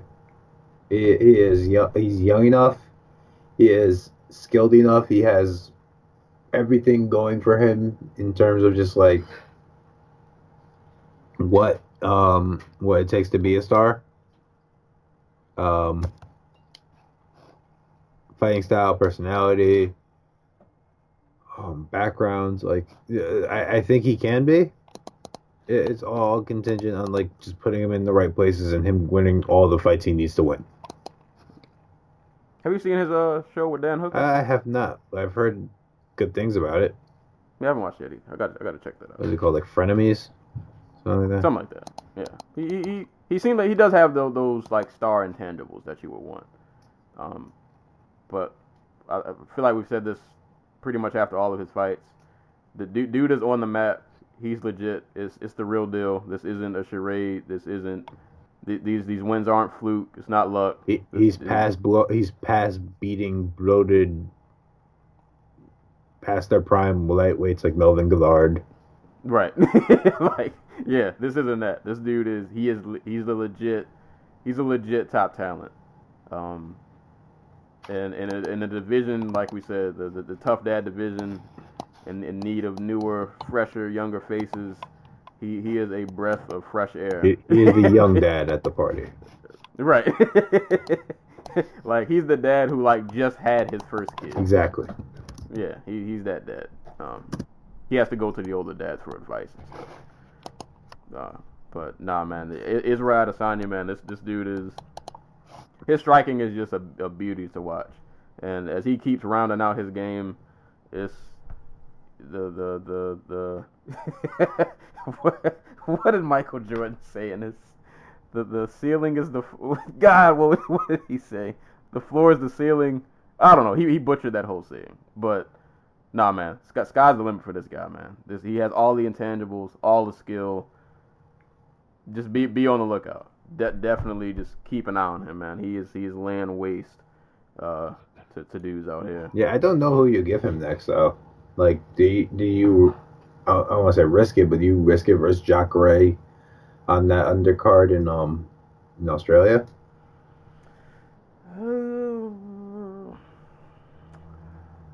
Or, or do you, or do you take like a sideways step and you match you match him up with um someone else in the like in the bottom top fifteen? Um, let me let me let me. I haven't looked at the rankings in a very long time. Dana White said he had an opponent in mind for him, but they that they wanted to sit down and talk about it like on Tuesday or something. And I saw somebody at the presser actually um, suggested Anderson Silva, but I don't think Anderson Silva would take the fight. Uh, Anderson's talking about fighting Conor. Yeah, like yeah, yeah, Anderson's trying to cash out. Like he, he- he's good. yeah. Um. Ah, who who who would be a good? Yeah, because I'm gonna say like if you, cause, all right. So Brunson was. This is the first time in in like 50 episodes that I've actually pulled up the rankings. but just for the sake of conversation, uh, so Brunson was ranked number six. Adesanya was number nine. Uh, so in between Brunson and Adesanya was Branch and Costa. Branch just lost, so I don't think that fight's gonna happen. I- And Costa seems like he's tied to, uh, I, I guess Romero. Yeah, Um, if you go backwards, he already beat Tavares. I don't think any of us care to see Antonio Carlos Jr. Y- Uriah Hall could be a fun striking match potentially. Um, maybe that fight if you just want to see two guys because you know Ur- Uriah Hall's not going for takedowns. So that that could be just a fun, aesthetically pleasing fight. But outside of that, like moving ahead of Brunson, you had Jacare, Gastelum, who's already in title fight, Weidman coming off a loss, and Rockhold. So, and Rockhold's injured, right? yeah. Who knows Yeah, if so- he'll be back? Yeah, so like by default, if you move forward in terms of rankings, Jacare is like the only. Yeah, unless you give him Weidman coming off a loss, but I don't think they'll do that. I mean, Weidman seems to want the toughest fight out every single time, so it wouldn't Yeah. surprise me if he was like, "Oh, Adesanya in Australia, yeah, I'll totally do that." And I think I think though the the Jacare fight, I mean he's already super legit, but if Adesanya were to beat Jacare, a guy who we know if Jacare gets him down, that's over. That that is a wrap. Um, I think you like if you sidestep, I'd say Anderson Silva or Uriah Hall. Because these just these other guys who were ranked, um, I'm I'm not really interested in seeing him fight, and can't do Thiago Santos. That would have been fun, but he, he's at 205 now, so um, I, I, I would like I would, if you're gonna step backwards or, or sideways, so to speak, Uriah Hall because he's still ranked in the top 15. Wouldn't mind that fight. Just as a fun striking match. Um, but other than that, I, I think Jacare you kind of would. I think that's the fight you kind of have to make. Like I wouldn't mind if they put him in that um that on the uh, Australia card, that pay per view. Like I wouldn't mind if he got like a showcase fight. But even then, like middleweight's so weird. I can't think of who would be a showcase fight because it, it just feels like everybody there is just like like we said, like a tough dad. Like Right. like I'm, at I'm sure there point, are guys I he mean, can I- style on, but like is are are any of them going to be any better than like him beating the crap out of Darren Br- uh, Derek Brunson? Right. And I don't want to see him. If, if you're gonna fight a tough dad, at least let it be a tough dad who's ranked. Right. yeah, I, I don't want to see you just beating up on some poor old guy. You don't want to see him like fight. Um, I don't know, Tom Brady. Well, that's not a give me fight. Uh, that could be a fun fight though. Tom Breese versus Israel yeah, that, that, that would be an aesthetically pleasing I fight. don't know if it does anything for Israel though. Yeah, that that would that would that would be pretty much a showcase. Like this a fight where we can show off his skills, but like yeah, ranking wise and it, yeah, it doesn't really move the needle one way or another. It'd be just kind of one of those fights that like oh that happened, it's on a highlight reel now, but not not like a ton of substance to it. I mean, But I say it, man. He he's swimming with the sharks at this point. I say just do the Jacare fight and shoot whoever wins that title. at at this point, do they really want to Um, like do like uh, do they really want to book Jacare uh, Whittaker too? probably not.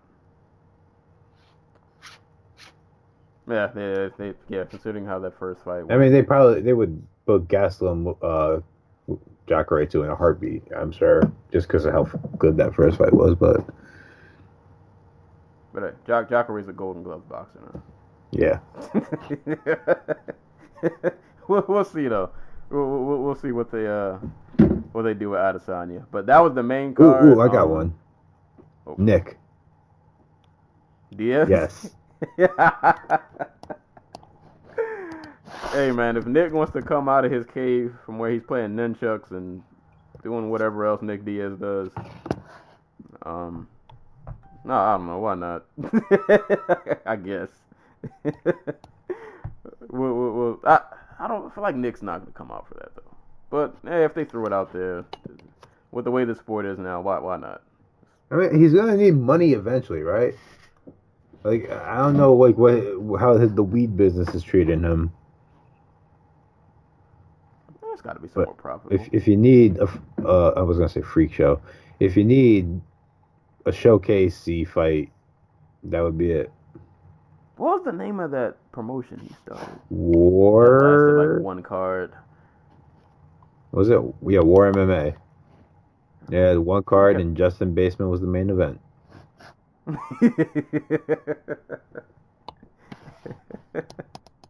we'll, we'll, we'll see what they do with Adesanya. Justin Baesman but- was one half of the greatest Bellator prelim fight ever. So I'm not mad at it. Ah. War MMA. Good good times. Good times. But yeah, man. A- A- Adesanya's amazing. So keep keep an eye on him. Amazing performance. So that was the main card. Uh, main card was really really dope. Like all of these fights were good. There there weren't any. The, the main event for me was a little lackluster only because I, I kind of expected it to go like that. I, there weren't really like I said. Derek Lewis didn't like land a, a crazy right hand within like the first minute or so, I, I kind of knew how that fight was gonna go. But overall, man, the, the main card was really great. L- lots of exciting fights. Um, it was all finishes minus the the Marshman Roberson fight, but that fight, even though it went all three rounds, was pretty entertaining all throughout. So really, really solid main card. Uh, moving on to the prelims. Uh, Jordan, oh, well, now let the listeners know. Um, I didn't get a chance to rewatch a lot of these prelims, so uh, forgive me. I'm going off my old man memory. uh, but uh, feature prelim fight: Jordan Rinaldi, Jason Knight. Um, the, the the woes of Jason Knight continue. Um, Rinaldi just he was just able to take him down and grapple him and control him and beat him up on the ground and Knight just wasn't really he just wasn't able to do much. Like it just it wasn't it wasn't a lot there. Not not a lot happened. Um Yeah. On, his end. Like I, I hate I hate this fight because it's just like it's one of those things like oh he dropped down uh he was a big lightweight who dropped down to featherweight and won a fight in by like 30 25 or whatever on the card. So yeah, that's what I'm gonna do now. Know, it's like the anti Robert Whittaker or Anthony uh, Johnson or something like that. But it was a fine performance from Rinaldi. Um, the the only memorable part of it though was Jason Knight giving us the uh, Dikembe Mutombo finger wag. wow, he's defending a. Yeah, Yeah. Yeah. That, that, that was that was a, a pure Jason Knight moment. yeah, but uh, solid win all the same. Yeah. Solid, solid performance. Uh, Rinaldi was shredded at 45. Um, so we'll, we'll, we'll see what he can do. Keep an eye on that weight cut. Yeah. I mean, he, he said at 55 that he didn't really have to cut much weight at all. So apparently this weight cut for him was pretty I don't believe him. but as for Jason Knight, that's four in a row. Four losses in a row, I think. Um, I mean, what you? Yeah, man. Like Ricardo Lamas ruined his careers, bro. Like, I'm sorry. That's crazy because, like, Knight, he started off on a really good tear. And then just.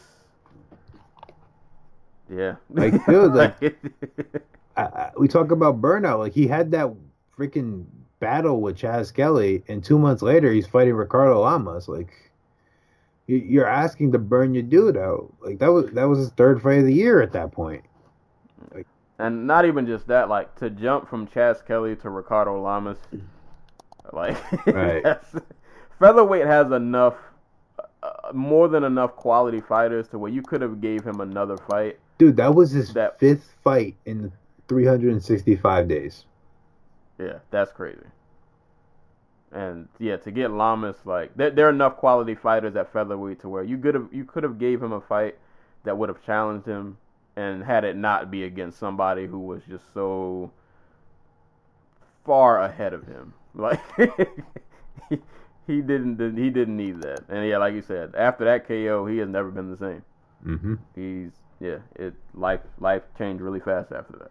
And, But- and like the like he didn't look too bad against Makwan Amirkhani, if I remember right. That was a really close fight. Yeah, I think I think it was a split. Yeah. I want to say. So But yeah, solid performance from Rinaldi though. Um, just able to take Knight down pretty much at will. Did what he want. Um, and new new new new guy at featherweight dropping down from lightweight. Uh, this next fight, Sijara Eubanks, Roxanne Modafferi. So Um, one of these women was almost almost um like I don't even know what the hell to explain it. One of these women almost got this pay per view canceled. I guess, right? And because Sijara Eubanks is supposed to fight for the title tonight or last night or at the, for this card, and it was supposed to be the main event. And what was the first thing we said when when they announced that? weight cut. Yep. And then here she comes. She comes in at 127.2. So, you know, yep. disaster avoided. Thank Yeah. you, Derek. Derek Lewis should get like double the check. Yeah, key key to the city. Uh, all, all that good stuff. Key to all the Popeyes everywhere. Right. He should have a manager key. He can just walk into any store at any time. Even when they're closed, he can just go fry his own chicken Yeah. in the back. But yeah, uh, disaster avoided. Um, Except for Roxanne Modafferi. yeah, yeah. I mean, for e- excluding all of the side stories and weight cuts and all, all of that craziness, um, like she, she, you Eubanks is a, is a talented fighter. Like she's she's really strong. She hits pretty hard. Um, I don't remember a ton of this fight in, in super detail, but like there, there's something there. It just seems like she's. I hope she's not just on that path of she'll be one of those fighters that was pretty talented, but just due to I don't know if you want to call it lack of discipline or whatever issue she has outside of the cage, you, would hate for that to be the thing that'd be like, oh, that's why you never really made it because you just couldn't. Well, the issue is she's fucking jacked. Yeah, she's yeah she's big. She's uh, Like, like she's only five three, but like she is. She like I don't look at her and think, oh my god, like she she didn't train for this fight. I look at her and think, oh my god, this woman could probably compete at one thirty five. And needless to say, that's probably what should be happening for her. And the thing is, like, if you look at the way in moments of this fight where she can just kind of push people around, I don't think at 35 she's giving up like a ton of size. No, She's still gonna be pretty powerful at 35, and I, I think she's skilled enough to. She'll, she'll be able to hang with him. I don't know how far she goes at 35. it, like it's worth noting. Like she is 33, 34 years old. Like that weight cut is not getting any easier. right. So But yeah, poor poor Modafferi. Um, uh, I mean, she she still took the fight, uh, regardless of all the weight issues and all that all that stuff. But uh, I remember her eating some hard shots. She got taken she got down. knocked um, down once. Yeah. Um, you you you Eubanks put it on her. She she she she definitely put it on her. But um. Yeah, it's just like after one of these performances, like it's a good, it's a solid performance from Eubanks. But after the fight is over, you just kind of left wondering like where, how much does this really mean? Like where where does this really go from here? Because I can't imagine that at 125 that you're not getting any title shots anytime soon. That that's out the window. That is, I, I thought they pushed Montano to the back of the line. They probably pushed you back even further. You're not in the line. You're like outside of the Dude, she, building. Not she probably would have got the shot afterwards, or something like Right. that, like so, a big Yeah. fight. But like you, you can't make weight. Yeah, and it's you you can't make weight, and it's not like you're. Coming close, not honestly, not even that. Like you're you're not you're not you don't get the Darren Till treatment where the UFC really believes in you and they want you to be champ, so they just kind of overlook your mishaps. Right. Like you're not gonna be afforded that because you're just in their eyes you're not that star. You're not you don't get that pass. So yeah, I I would say you know, she she's a talented fighter. Just go up to 135. That's another division that kind of is it's it's in disarray. Um especially like regarding like that middle of the pack. But pretty much everybody who's not the champ that that that division's kind of just all over the place. You you could realistically sneak in, potentially reel off a couple of wins, put off a couple. Of, you could stick around in that division for a while because it just it's in such disarray. Um, you, you could go there and make something happen. Um, so I think she should go to 35, but we'll we'll we'll see uh, what happens. Still feel bad for Modafferi though. Wanted her to pull this out, but you know, life life had other plans. Right. Um, but that that that that fight happened. That that was a thing uh, that happened. Uh, but con- congrats to Eubanks nonetheless. But go, go go to 135, man. Don't don't become a casualty of trying to kill yourself. Cause you had like kidney failure. I think in one of her other weight. The one that was for the not- title. Yeah, like like that's when you're getting kidney failure trying to cut weight. That's that's a sign. That's not a good look. Not a good look at all. Um, but she she beat Modafferi by decision. Pretty much swept the cards, 30-27 across the board. Um, moving on to the next fight, the bloodiest fight of the evening. Probably Uh, the year. Sheymon, Mar- yeah, Sh- Sheymon Moraes and uh, Julio Arce. Um, I posted on Twitter like a day ago. I was excited for this fight because if if you, I, I was a fan of Moraes and, and when he was in World Series of Fighting before they became PFL. Moraes' only losses in his career in his career was to Marlon Moraes and Zabit, which Zabit turned out. Well, we, we've seen what Zabit is. Um, he, he's kind of a freak, and Marlon Moraes, I believe, will be the future bantamweight champ. But even at that time, Moraes was a top bantamweight in the world, so it's not like those losses were anything to be ashamed of. Um, I think he's a pretty fun fighter. He's a really powerful striker. Puts on really good fights. Um, and th- this was another one of those entertaining fights. He won via split decision. Um, he rocked Arce um, a couple of good times, uh, dropped him a few times. Uh, Arce Arce spent the whole second half of the first round on Moraes' back, uh, just like trying to choke him out. He did a really slick move to like jump on the cage and like take Moraes' back. That was really really slick. Uh, the way he pulled that off. Then just kind of hung around like a backpack. Uh, tried to get the choke. Didn't get on the first round, but he was clearly trying to work takedowns. Moraes was trying to throw hands. Um, I can't remember which round, but Moraes caught him with an elbow, like right on the line of his head, and blood flew everywhere. Like, and I don't mean like it wasn't just like oh it's trickling down. Like no, this blood was. It went from like a miniature cut to now the blood is all the way down my shoulder and back within like five seconds. Like, Gushing. it, it was yeah, it was bad. That yeah, that was one of the bloodiest fights you'll see all year. Um, Like, but they had a the fun. worst part about the elbow was it didn't do like if you were watching it like in like real time, it, it didn't look like it hurt him that much. It just cut him yeah, the fuck open. yeah, because it's not like he didn't even get like stumbled or anything. It was just one of those we're clinching, and I'm just gonna hit hit you with a quick elbow, and it just happened to. you And know, apparently, he had a second one on the back of his head. Yeah, he had blood from the bottom of his hairline, like like all, I don't even know how you get cut back there. Like like what happened to you? But um, no, this is a really entertaining fight. They had a fun back and forth. Um, but like I said, Moraes was able to drop him a couple times. Uh, it was a close fight, but Moraes won via split decision.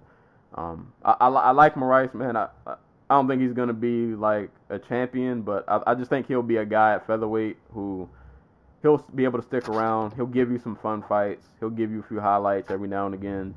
Um, but I, I like his game. I was glad they brought him over from World Series of Fighting because I thought he was one of their better fighters.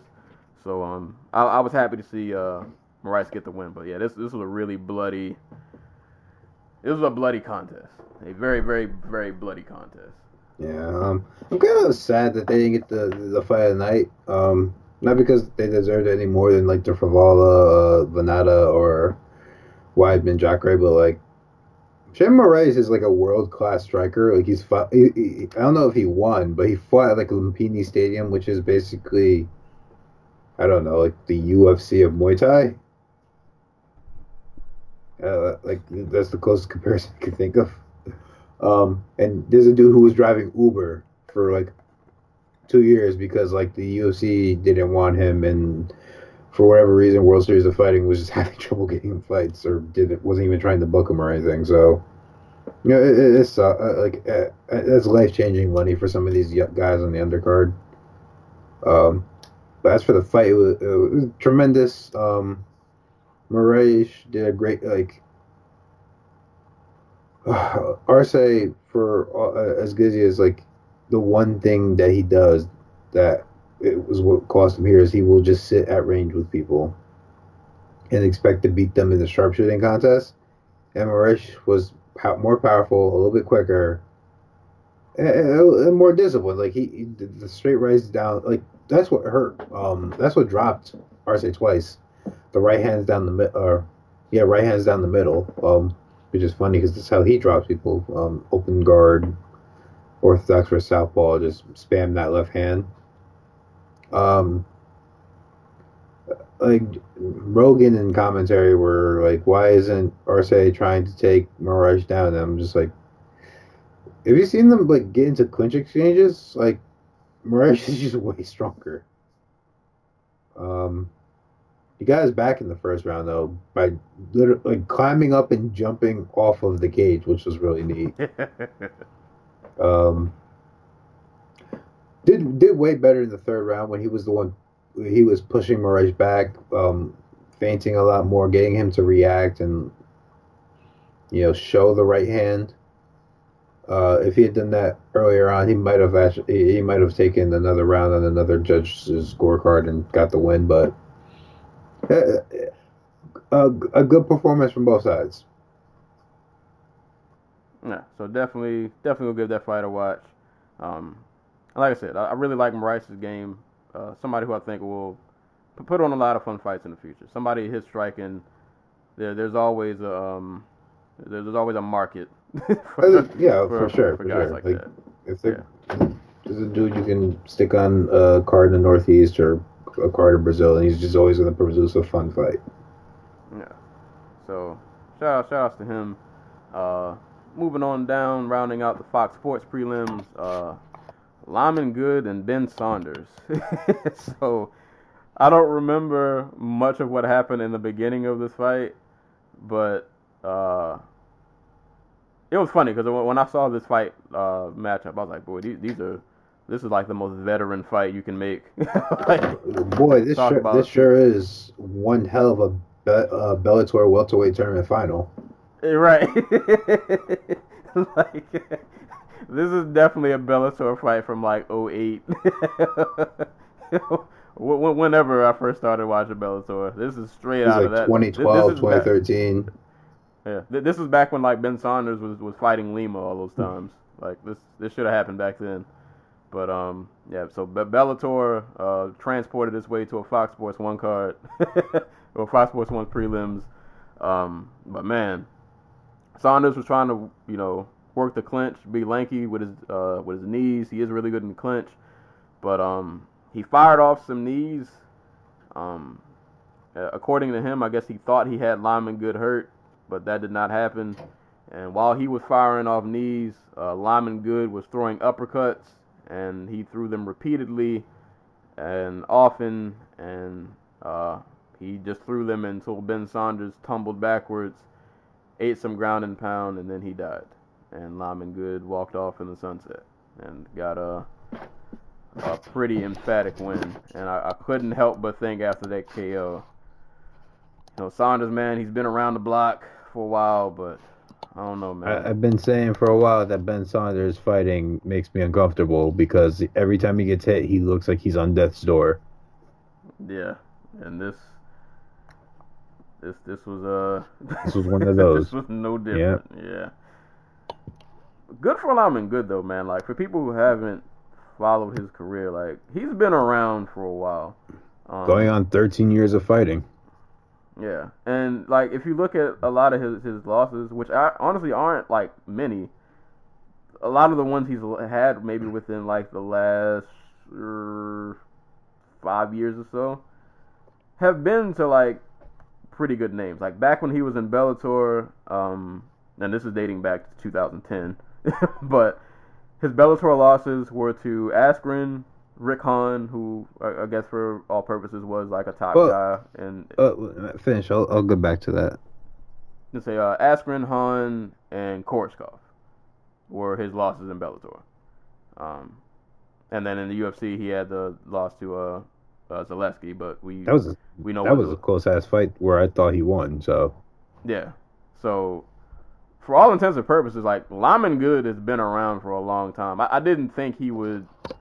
His UFC career has gone like a lot better than I think I probably gave him credit for. Like I mean, it's been short. He's only had three fights in the UFC, but like you said, he's he- been in the UFC had a- since 2015. Yeah. I get, it doesn't seem like that long because he's only fought three times. Yeah, no, like it- like It doesn't seem that long, but like he he's put on good performances like every out. Like even like I said in the loss to Zaleski, it wasn't like it was a a, wash of a fight. So I don't know if I've told this story, but like, so I, I I've said this before. My aunt used to be on the Tiger Schulmann's fight team. Like she was a pro fighter. Um. But so if you look at Lyman Good's record after he wins the Bellator welterweight tournament, there's like a year gap and where he just doesn't fight. He actually tore his rotator cuff. Um, I think that's what it was, something like that. Or so how that happened was one day in training, I, I guess him and the boys were going too hard, and he pop his shoulder popped, like it came out the socket, right? Hmm. So, in that situation, what do you do? Probably should stop, Right. But he didn't. Well, well, well. Well, he. I don't remember which Steven Seagal movie it was, but apparently there's a Steven Seagal movie where he also pops his shoulder, and to pop it back into place, he runs shoulder first into a wall until it's fixed. So, what do you think Lyman does? Hey man, only only the strong survive. So he so he ends up like just tearing his rotator cuff like, and he's out for like 15 months. According to my aunt, like he was just never the same again after that. Because if you go back and watch like his early fights, it's him literally just running through dudes, and not like he was forced to just slow down. Like he doesn't have the same output he used to, and the reason like if you go back and watch that Rick Holland fight, he looks shot.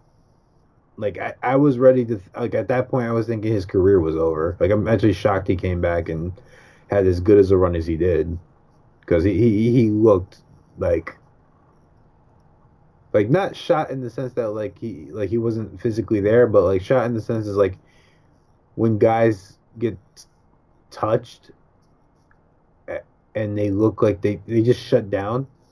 Like Francis Ngannou. Francis Ngannou was Derrick Lewis. He looked like that. Ooh. Not not as bad, but like okay, this isn't the same guy obviously from three years ago. Right. So I, I'm really happy to see him like seven years later actually still not only having a career but picking up wins and getting like fight night bonuses and stuff. Hey man, good good on Lyman Good. Been around the block and he's he's he's still here, knocking dudes out. He's only 33. That's crazy. Right. It, it seems like he's been. it seems like he should be like 38. Like I feel like I've been watching him fight for a long time. Like I'm freaking I watched them fight in the World Combat League with um Chidi Njokuani. Man. He looks in really good shape too. Oh yeah, dude, dude, Dude is dude is shredded. he's al- he's always fucking looked like that. It's crazy because like he, he he's still a big welterweight, but like back in like 2011, I was like thinking like, who the hell is as big as Lyman Good at welterweight? man, but nah, yeah. Shout out to Lyman Good, man. That's that's a good performance. Um, he's he's been putting on some good fights, man. Still out here, still out here handling business. So good on him. Um, that rounds out the Fox Sports One's prelims. Uh, and moving on to the Fight Pass uh, prelims, which there were three fights. Uh, moving on to uh, what was probably probably you could have argued this for fight of the night. Uh, Matt Frevola and Lando Vannata. Uh, for you guys who don't know, Lando Vannata, I think before this fight, uh, left Jackson's. Uh, ironically, I think he went to Cerrone's Ranch, which if you've been following that whole, you know, situation, but um, yeah, man, this this was a a crazy back and forth fight. Um, Vannata came out like really measured. Uh, wasn't it wasn't like super reckless, um, or as wild as we seen him. I mean, he still was throwing that spinning back kick and wheel kick, all kinds of wildness, but he was being a lot more like patient with his strikes. Uh, but Frevola was, they both were game. Like, they both were were throwing back and forth. They both hurt each other. Um, I think uh, Vannata caught Frevola with a head kick in round one, but by the end of round one, I think Frivola ended up dropping him too, or he he at least stung him one really good time. Um, and they just kind of like alternated because I think in, in the second round, I think the second round was more Vannata. Vannata really poured it on him in that second round. Um, I think he dropped him a couple of times. Um, like I said he was just being really like economical with his striking, even in the moments where he would have Frevola hurt. Um, he wasn't rushing in like crazy to get the finish. He would go in for a flurry, but if the finish didn't really like materialize, he didn't try to force it. Um, but nah, man, they they were going back and forth. Vannata put it on him in the second round.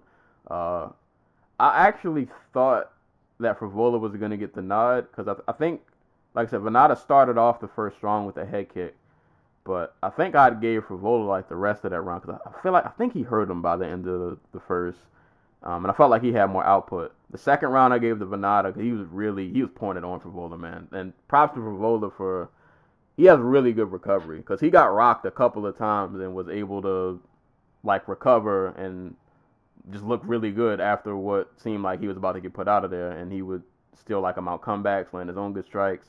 Um, so I think I gave the second to Vannata, and then I think I had edged the third to Frevola because I just felt like Vannata was really good with like being patient, and he was like the aggressor. He was the one like kind of walking Frevola down, but I don't know. Stats may prove me wrong. I, I didn't feel like he was throwing as much. I felt like Frevola was more active and then there was a flurry within like the last 20 seconds where Frevola kind of tagged him. And I thought Frevola was actually going to get the nod, but it ended up being a draw. Um, scores were 29-28 and then 28-28, 28-28. So I'm not mad at the draw though. It was a really really close fight. Um, had the Jacare uh, Weidman fight not been a thing, this easily would have been fight of the night. Both dudes rocked each other. Great back and forth scrap. Frevola was really on point. Like I said, really just great recovery skills. Uh, Vannata, like I said, really being economical uh, with his striking. Um, but nah, th- this was an awesome. This is an amazing fight, back and forth. And if it's gonna be a draw, we might as well just run this back, because yeah, we deserve more violence. They should have did like a sudden death fourth round and winner take all. I wish that was a thing. I'm fine with draws, man. Uh, unless they're for like a tournament or something or title, like I'm fine. Uh, but Nada, man. He's just so talented, but so hittable. Like and, and not like the Tony Ferguson sort of hittable where like once Tony Ferguson gets hit, like he has an idea of what distance and range is, and like he starts being defensive. I mean, like if if Vannata like if you sit around in the pocket long enough with Vannata and you survive the storm, he's just going to be there to get tagged. And Frevola really, really made him pay for that just by like those like he dropped him off of a le- like an empty leg kick, I think Vannata threw, where he's just like, okay, I'm gonna just throw this out, and it's not really gonna be with any power. It's just I'm just gonna try and hit you, tap you with it, and then he ended up uh, getting rocked by it. Like this is his second draw in the UFC. Both in fights he probably should have like won. Um. like like you said, it was like one one of three contenders for fight of the night. Um, like, I can't say that Vannata leaving uh, Jackson's was a bad idea. Mostly because, like, I, I wasn't seeing the growth I needed to see out of him while he was there. So, I don't know if Cowboys Ranch is really a better place for him. Um, but shouts to Matt Frevola, who probably was definitely like the B side here, um, coming in and fighting to a draw.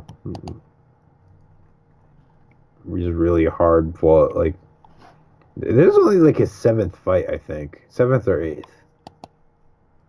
Yeah, I feel like his stock kind of raises. Like, oh, dude, absolutely. Like this is a dude who got yeah. knocked out by Marco Polo Reyes in his last fight. And then yeah, comes out, puts on a draw, and like I said, you, you could have argued that he may have won this fight, but it was it was that close, and he, he definitely, you know, had as many good moments as as did. Um, every time I watch Vannata fight, I just wonder, like,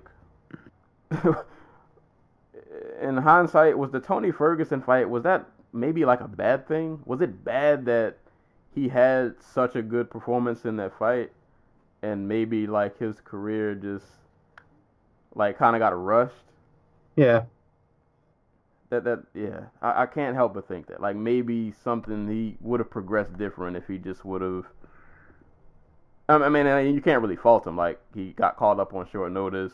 You know, why not take that fight? And I mean, he almost won it. Had he won that fight, who knows? It's we could be talking about a whole different thing right now. But it has almost seemed like his career was too much too soon, and then he just like he's been playing catch up this whole time. Yeah, like Fanat. Uh, how long has not been fighting? Like, uh, he's been fighting for like six years. All right. Um.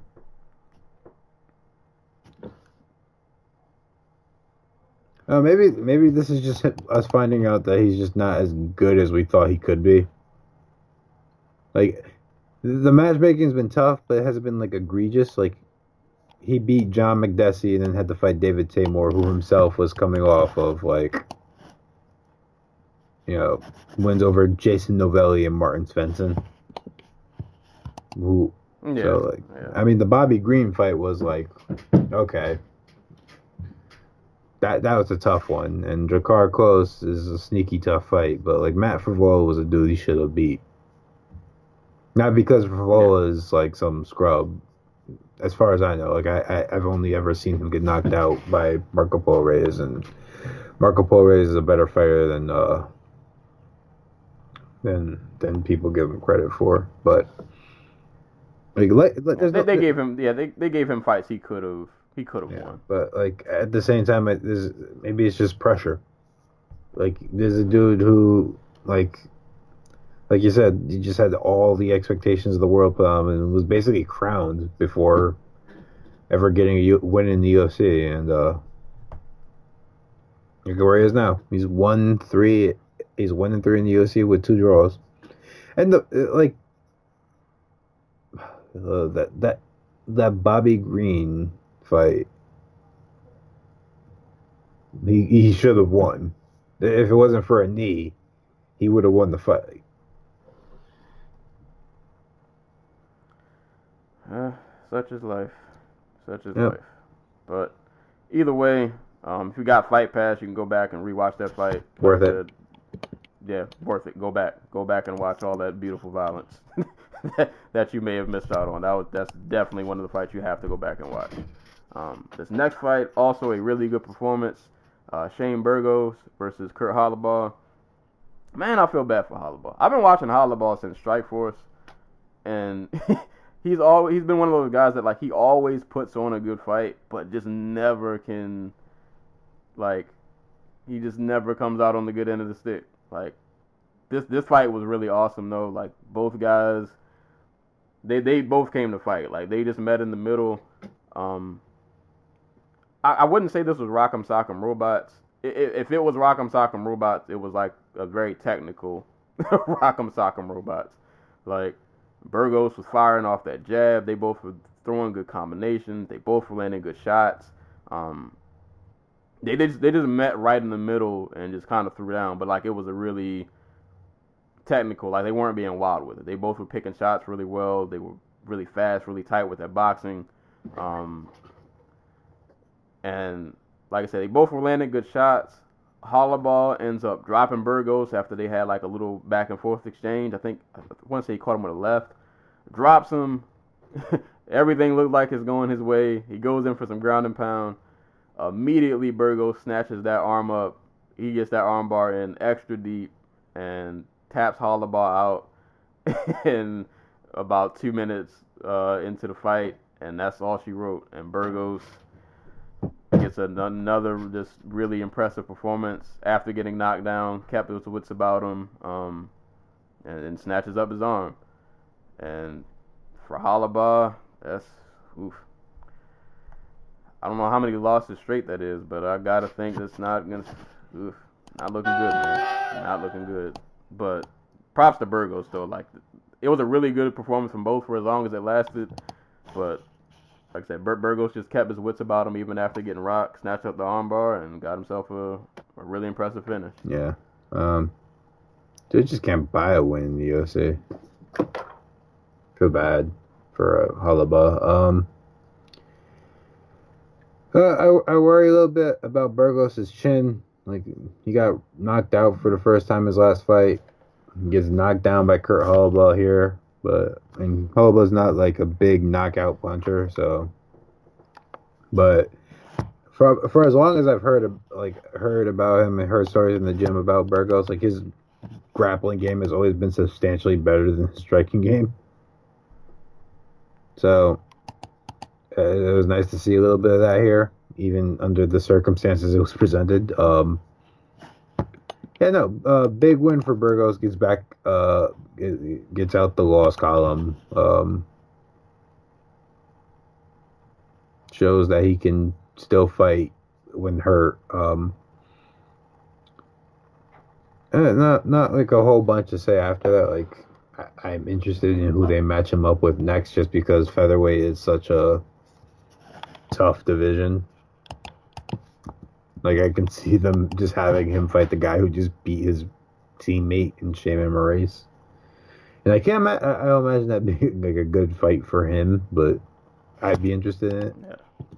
Yeah, don't see. yeah, because if Holobaugh drops you, Moraes might take your head off. but no, at at featherweight, there there definitely no shortage of opponents. So, and I mean, he got out of this fight. I didn't say unscathed. He ate some shots, but um, yeah, we'll, we'll, see what they do with him next. He's there. There are no shortage of people at featherweight. He'll he'll find somebody to to, to tango with. But good win on him. Great uh comeback, getting the armbar. And the last fight of the evening, Marcos Rogerio de Lima and Adam uh, Wazork, Wazork, probably saying that all wrong, but um, not not a ton really to say. What weren't these both middleweights? Or Marco was a 205er? Marcos Rogerio de Lima was a 205er. Adam, wait, I can't imagine he was a, ever a 205er because the dude's like 250 pounds and he looks like a string bean. Yeah, I'm pretty sure. I, I, thought Marcos was a, a 205er. Um, but yeah, Marcos. So Marcos comes up to heavyweight. Um, not not really like a super exciting fight. Um, I mean, not good. like there, there weren't like a ton of. I felt like De Lima could have got the finish if he just would have threw his hands more because this this was one of those fights where like Adam clearly wanted this fight on the ground. He got like he got a good takedown in the first, um, but after that takedown, I think Lima had swept him and reversed it, and after that, it was pretty much the Lima's fight for the rest of the, the rest of the contest. Like when they were on the feet, it was clearly who was better, who hit harder. I just felt like if De Lima would have let his hands go, but he was just really content to grapple and take Adam down and just kind of have one of those slow heavyweight grind him out fights. But it was just like if you, I think if he just would have stood on the feet, he could have got Adam out of there pretty quick. But either way, De Lima comes up from 205. Pretty, he handles Adam pretty effortlessly. Um, nah, yeah, not not really a, a, ton to dive in with that fight, but he uh, Marcos uh, Rogerio de Lima won via uh, unanimous decision. He swept the cards 30-27 all across the board. Nice.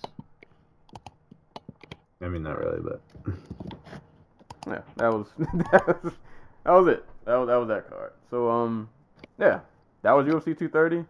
Um, pretty good card, man. Like outside of that, the fight we just mentioned, all of these other fights pretty much had. Well, uh, the Rinaldi and Jason Knight fight wasn't a ton to really watch, other than the, you know, the Mutombo wave.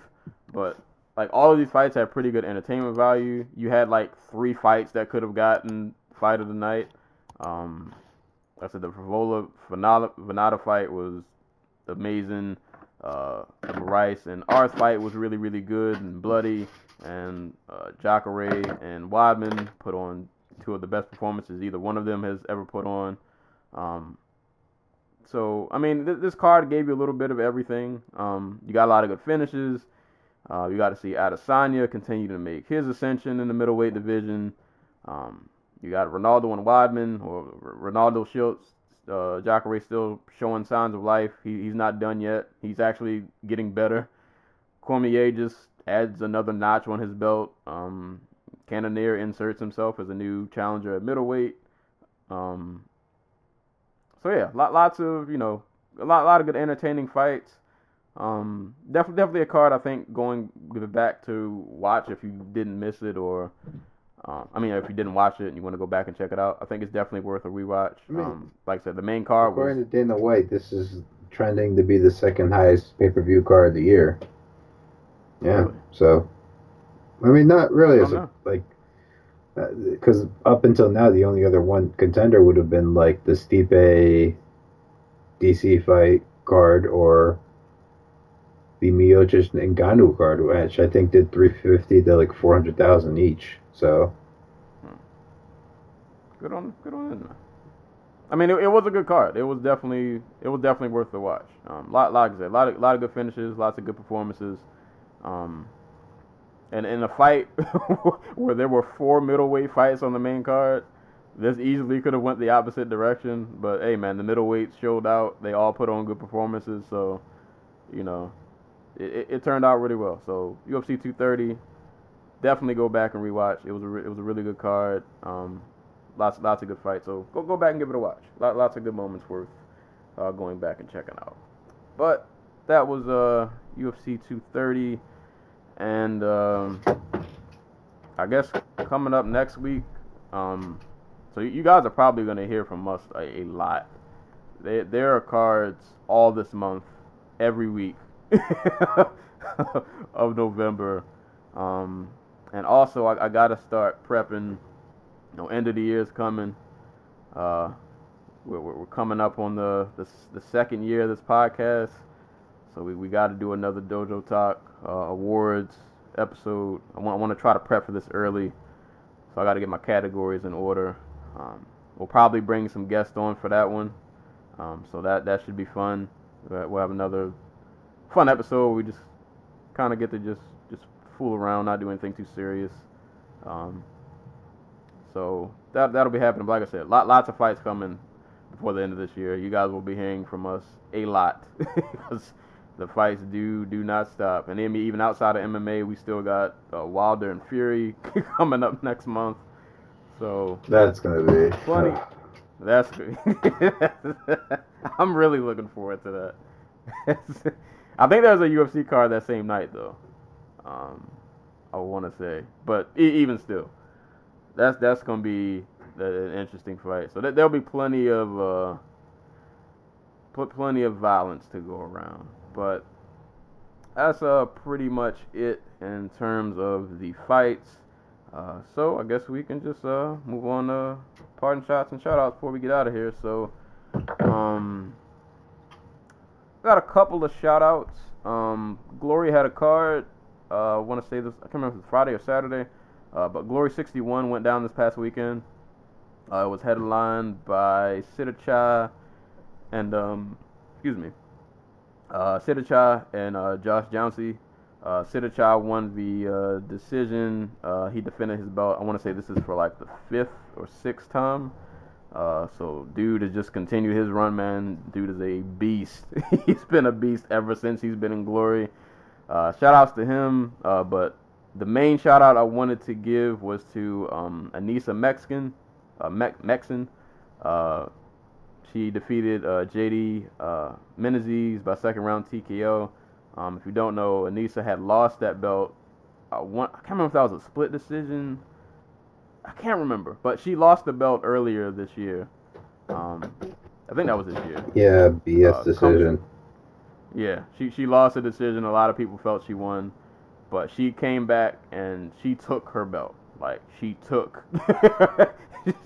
if you watch this, the ending flurry that she put on uh, Menezes, it was very violent. Um, so she came back and she took that belt with with with with Fury. So shout outs to her. She took that belt back in in emphatic fashion. Um, shout outs to all the good albums that have come out lately. Mick Jenkins, Pieces of a Man.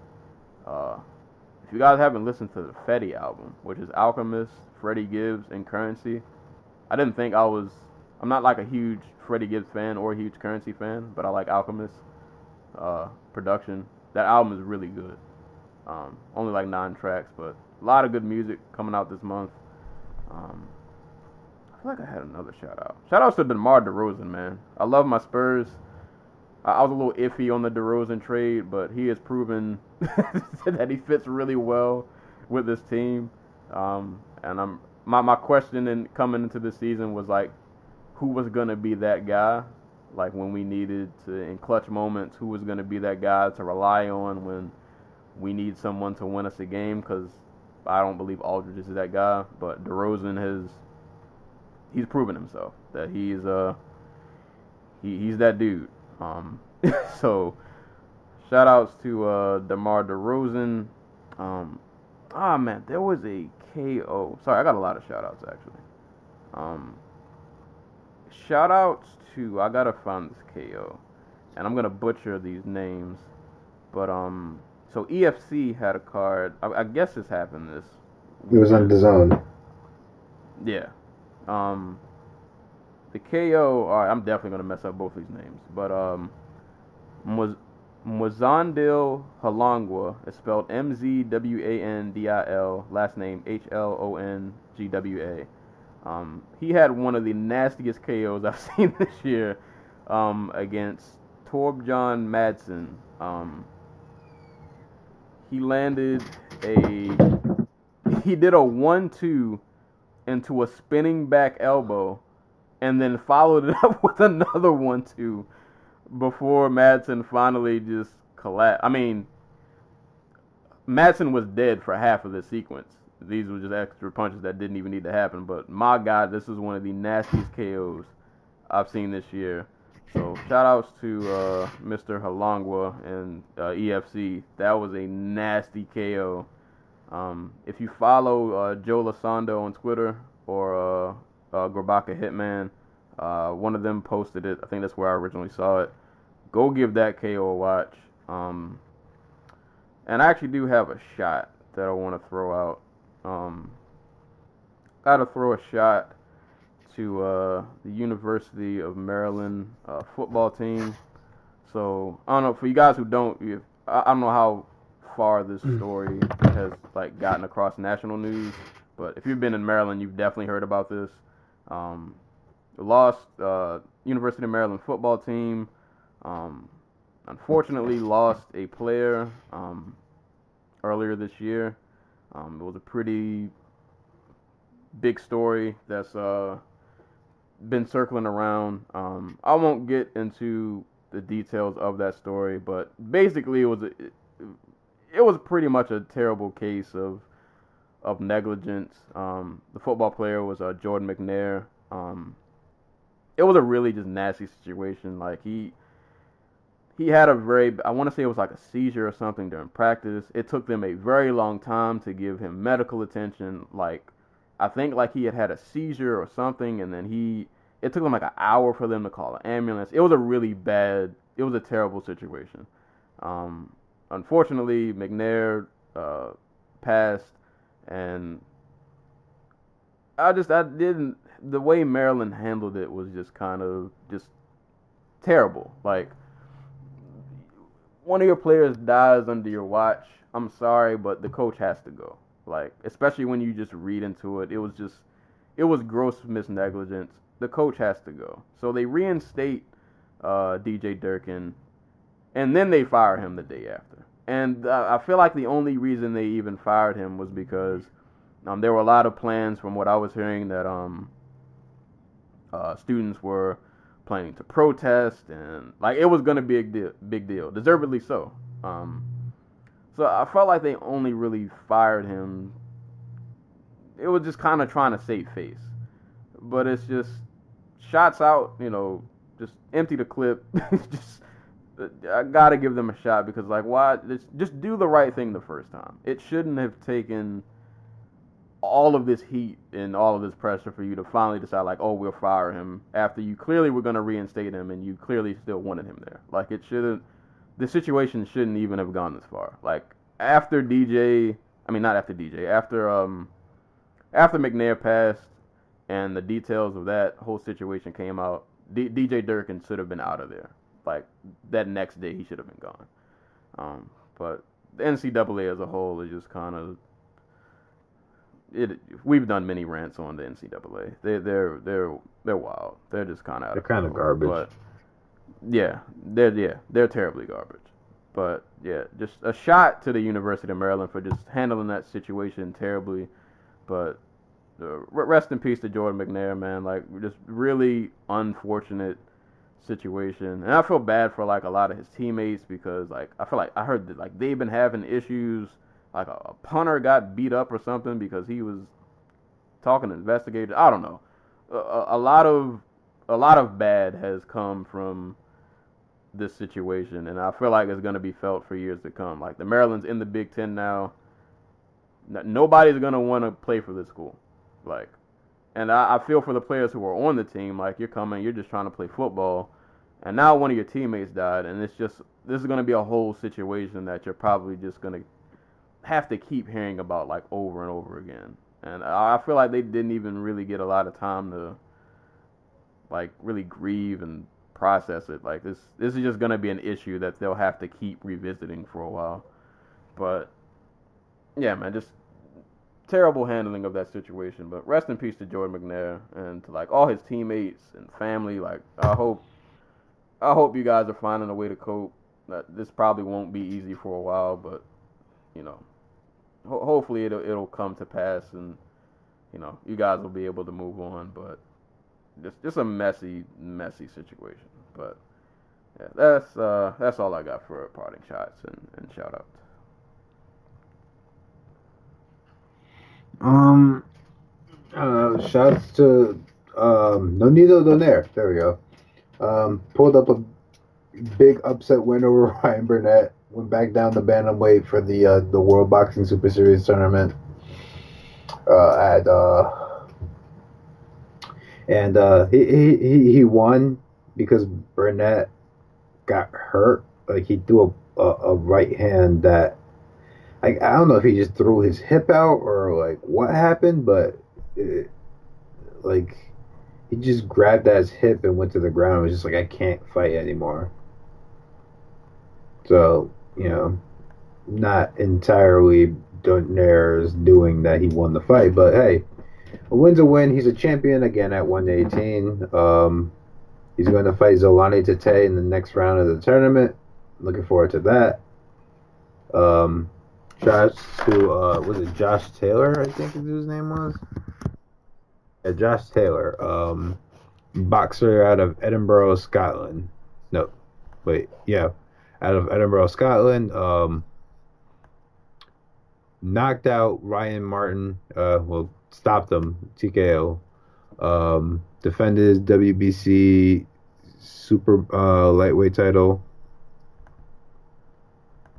Um, advances to the next round of the junior welterweight tournament. Um, there's really, really good performance from uh, from Taylor. Um, it's one of the favorites in the tournament to win the whole thing. Uh, and uh, just and I guess shouts to uh, Miguel Berchelt who defended his what title was it? His WBC super featherweight title against Miguel Roman on ESPN Plus. Um, knocked up, got him out of there in the ninth round. So, and if you're looking for a fight for Tank Davis, that's the number one dude in his division right there. So, there we go. Yep, fun times all around. Violence everywhere. Yeah. Um, but yeah, like like we said, man, between between the UFC giving us all these cards this month, still got boxing going on. Other organizations outside of UFC still got stuff. There was a K1 card yesterday. Yeah, that that, that was the thing. like, you, you guys will probably be hearing from us uh, a lot. Um, and then with all the music coming out, uh, trying to keep up with album reviews, it's been kind of hard because I still got my book release going on. Which, if you're hearing this, uh, my debut book, The Oddball Chronicles, will be out November 4th. I'm sorry, not November. Yeah, I was gonna say, whoa. Uh, it will be out November 12th, uh, which at the time of this recording is next Monday. Um, so yeah, that's that's going down. Pre-orders still up. You can um, pre-order for, for for the very cheap fee of 99 cents. So go ahead, give that a pre-order. Listen to my Road to the Oddball Chronicle series if you're creative out there. Just giving a lot of writing advice, creative advice, things of that nature.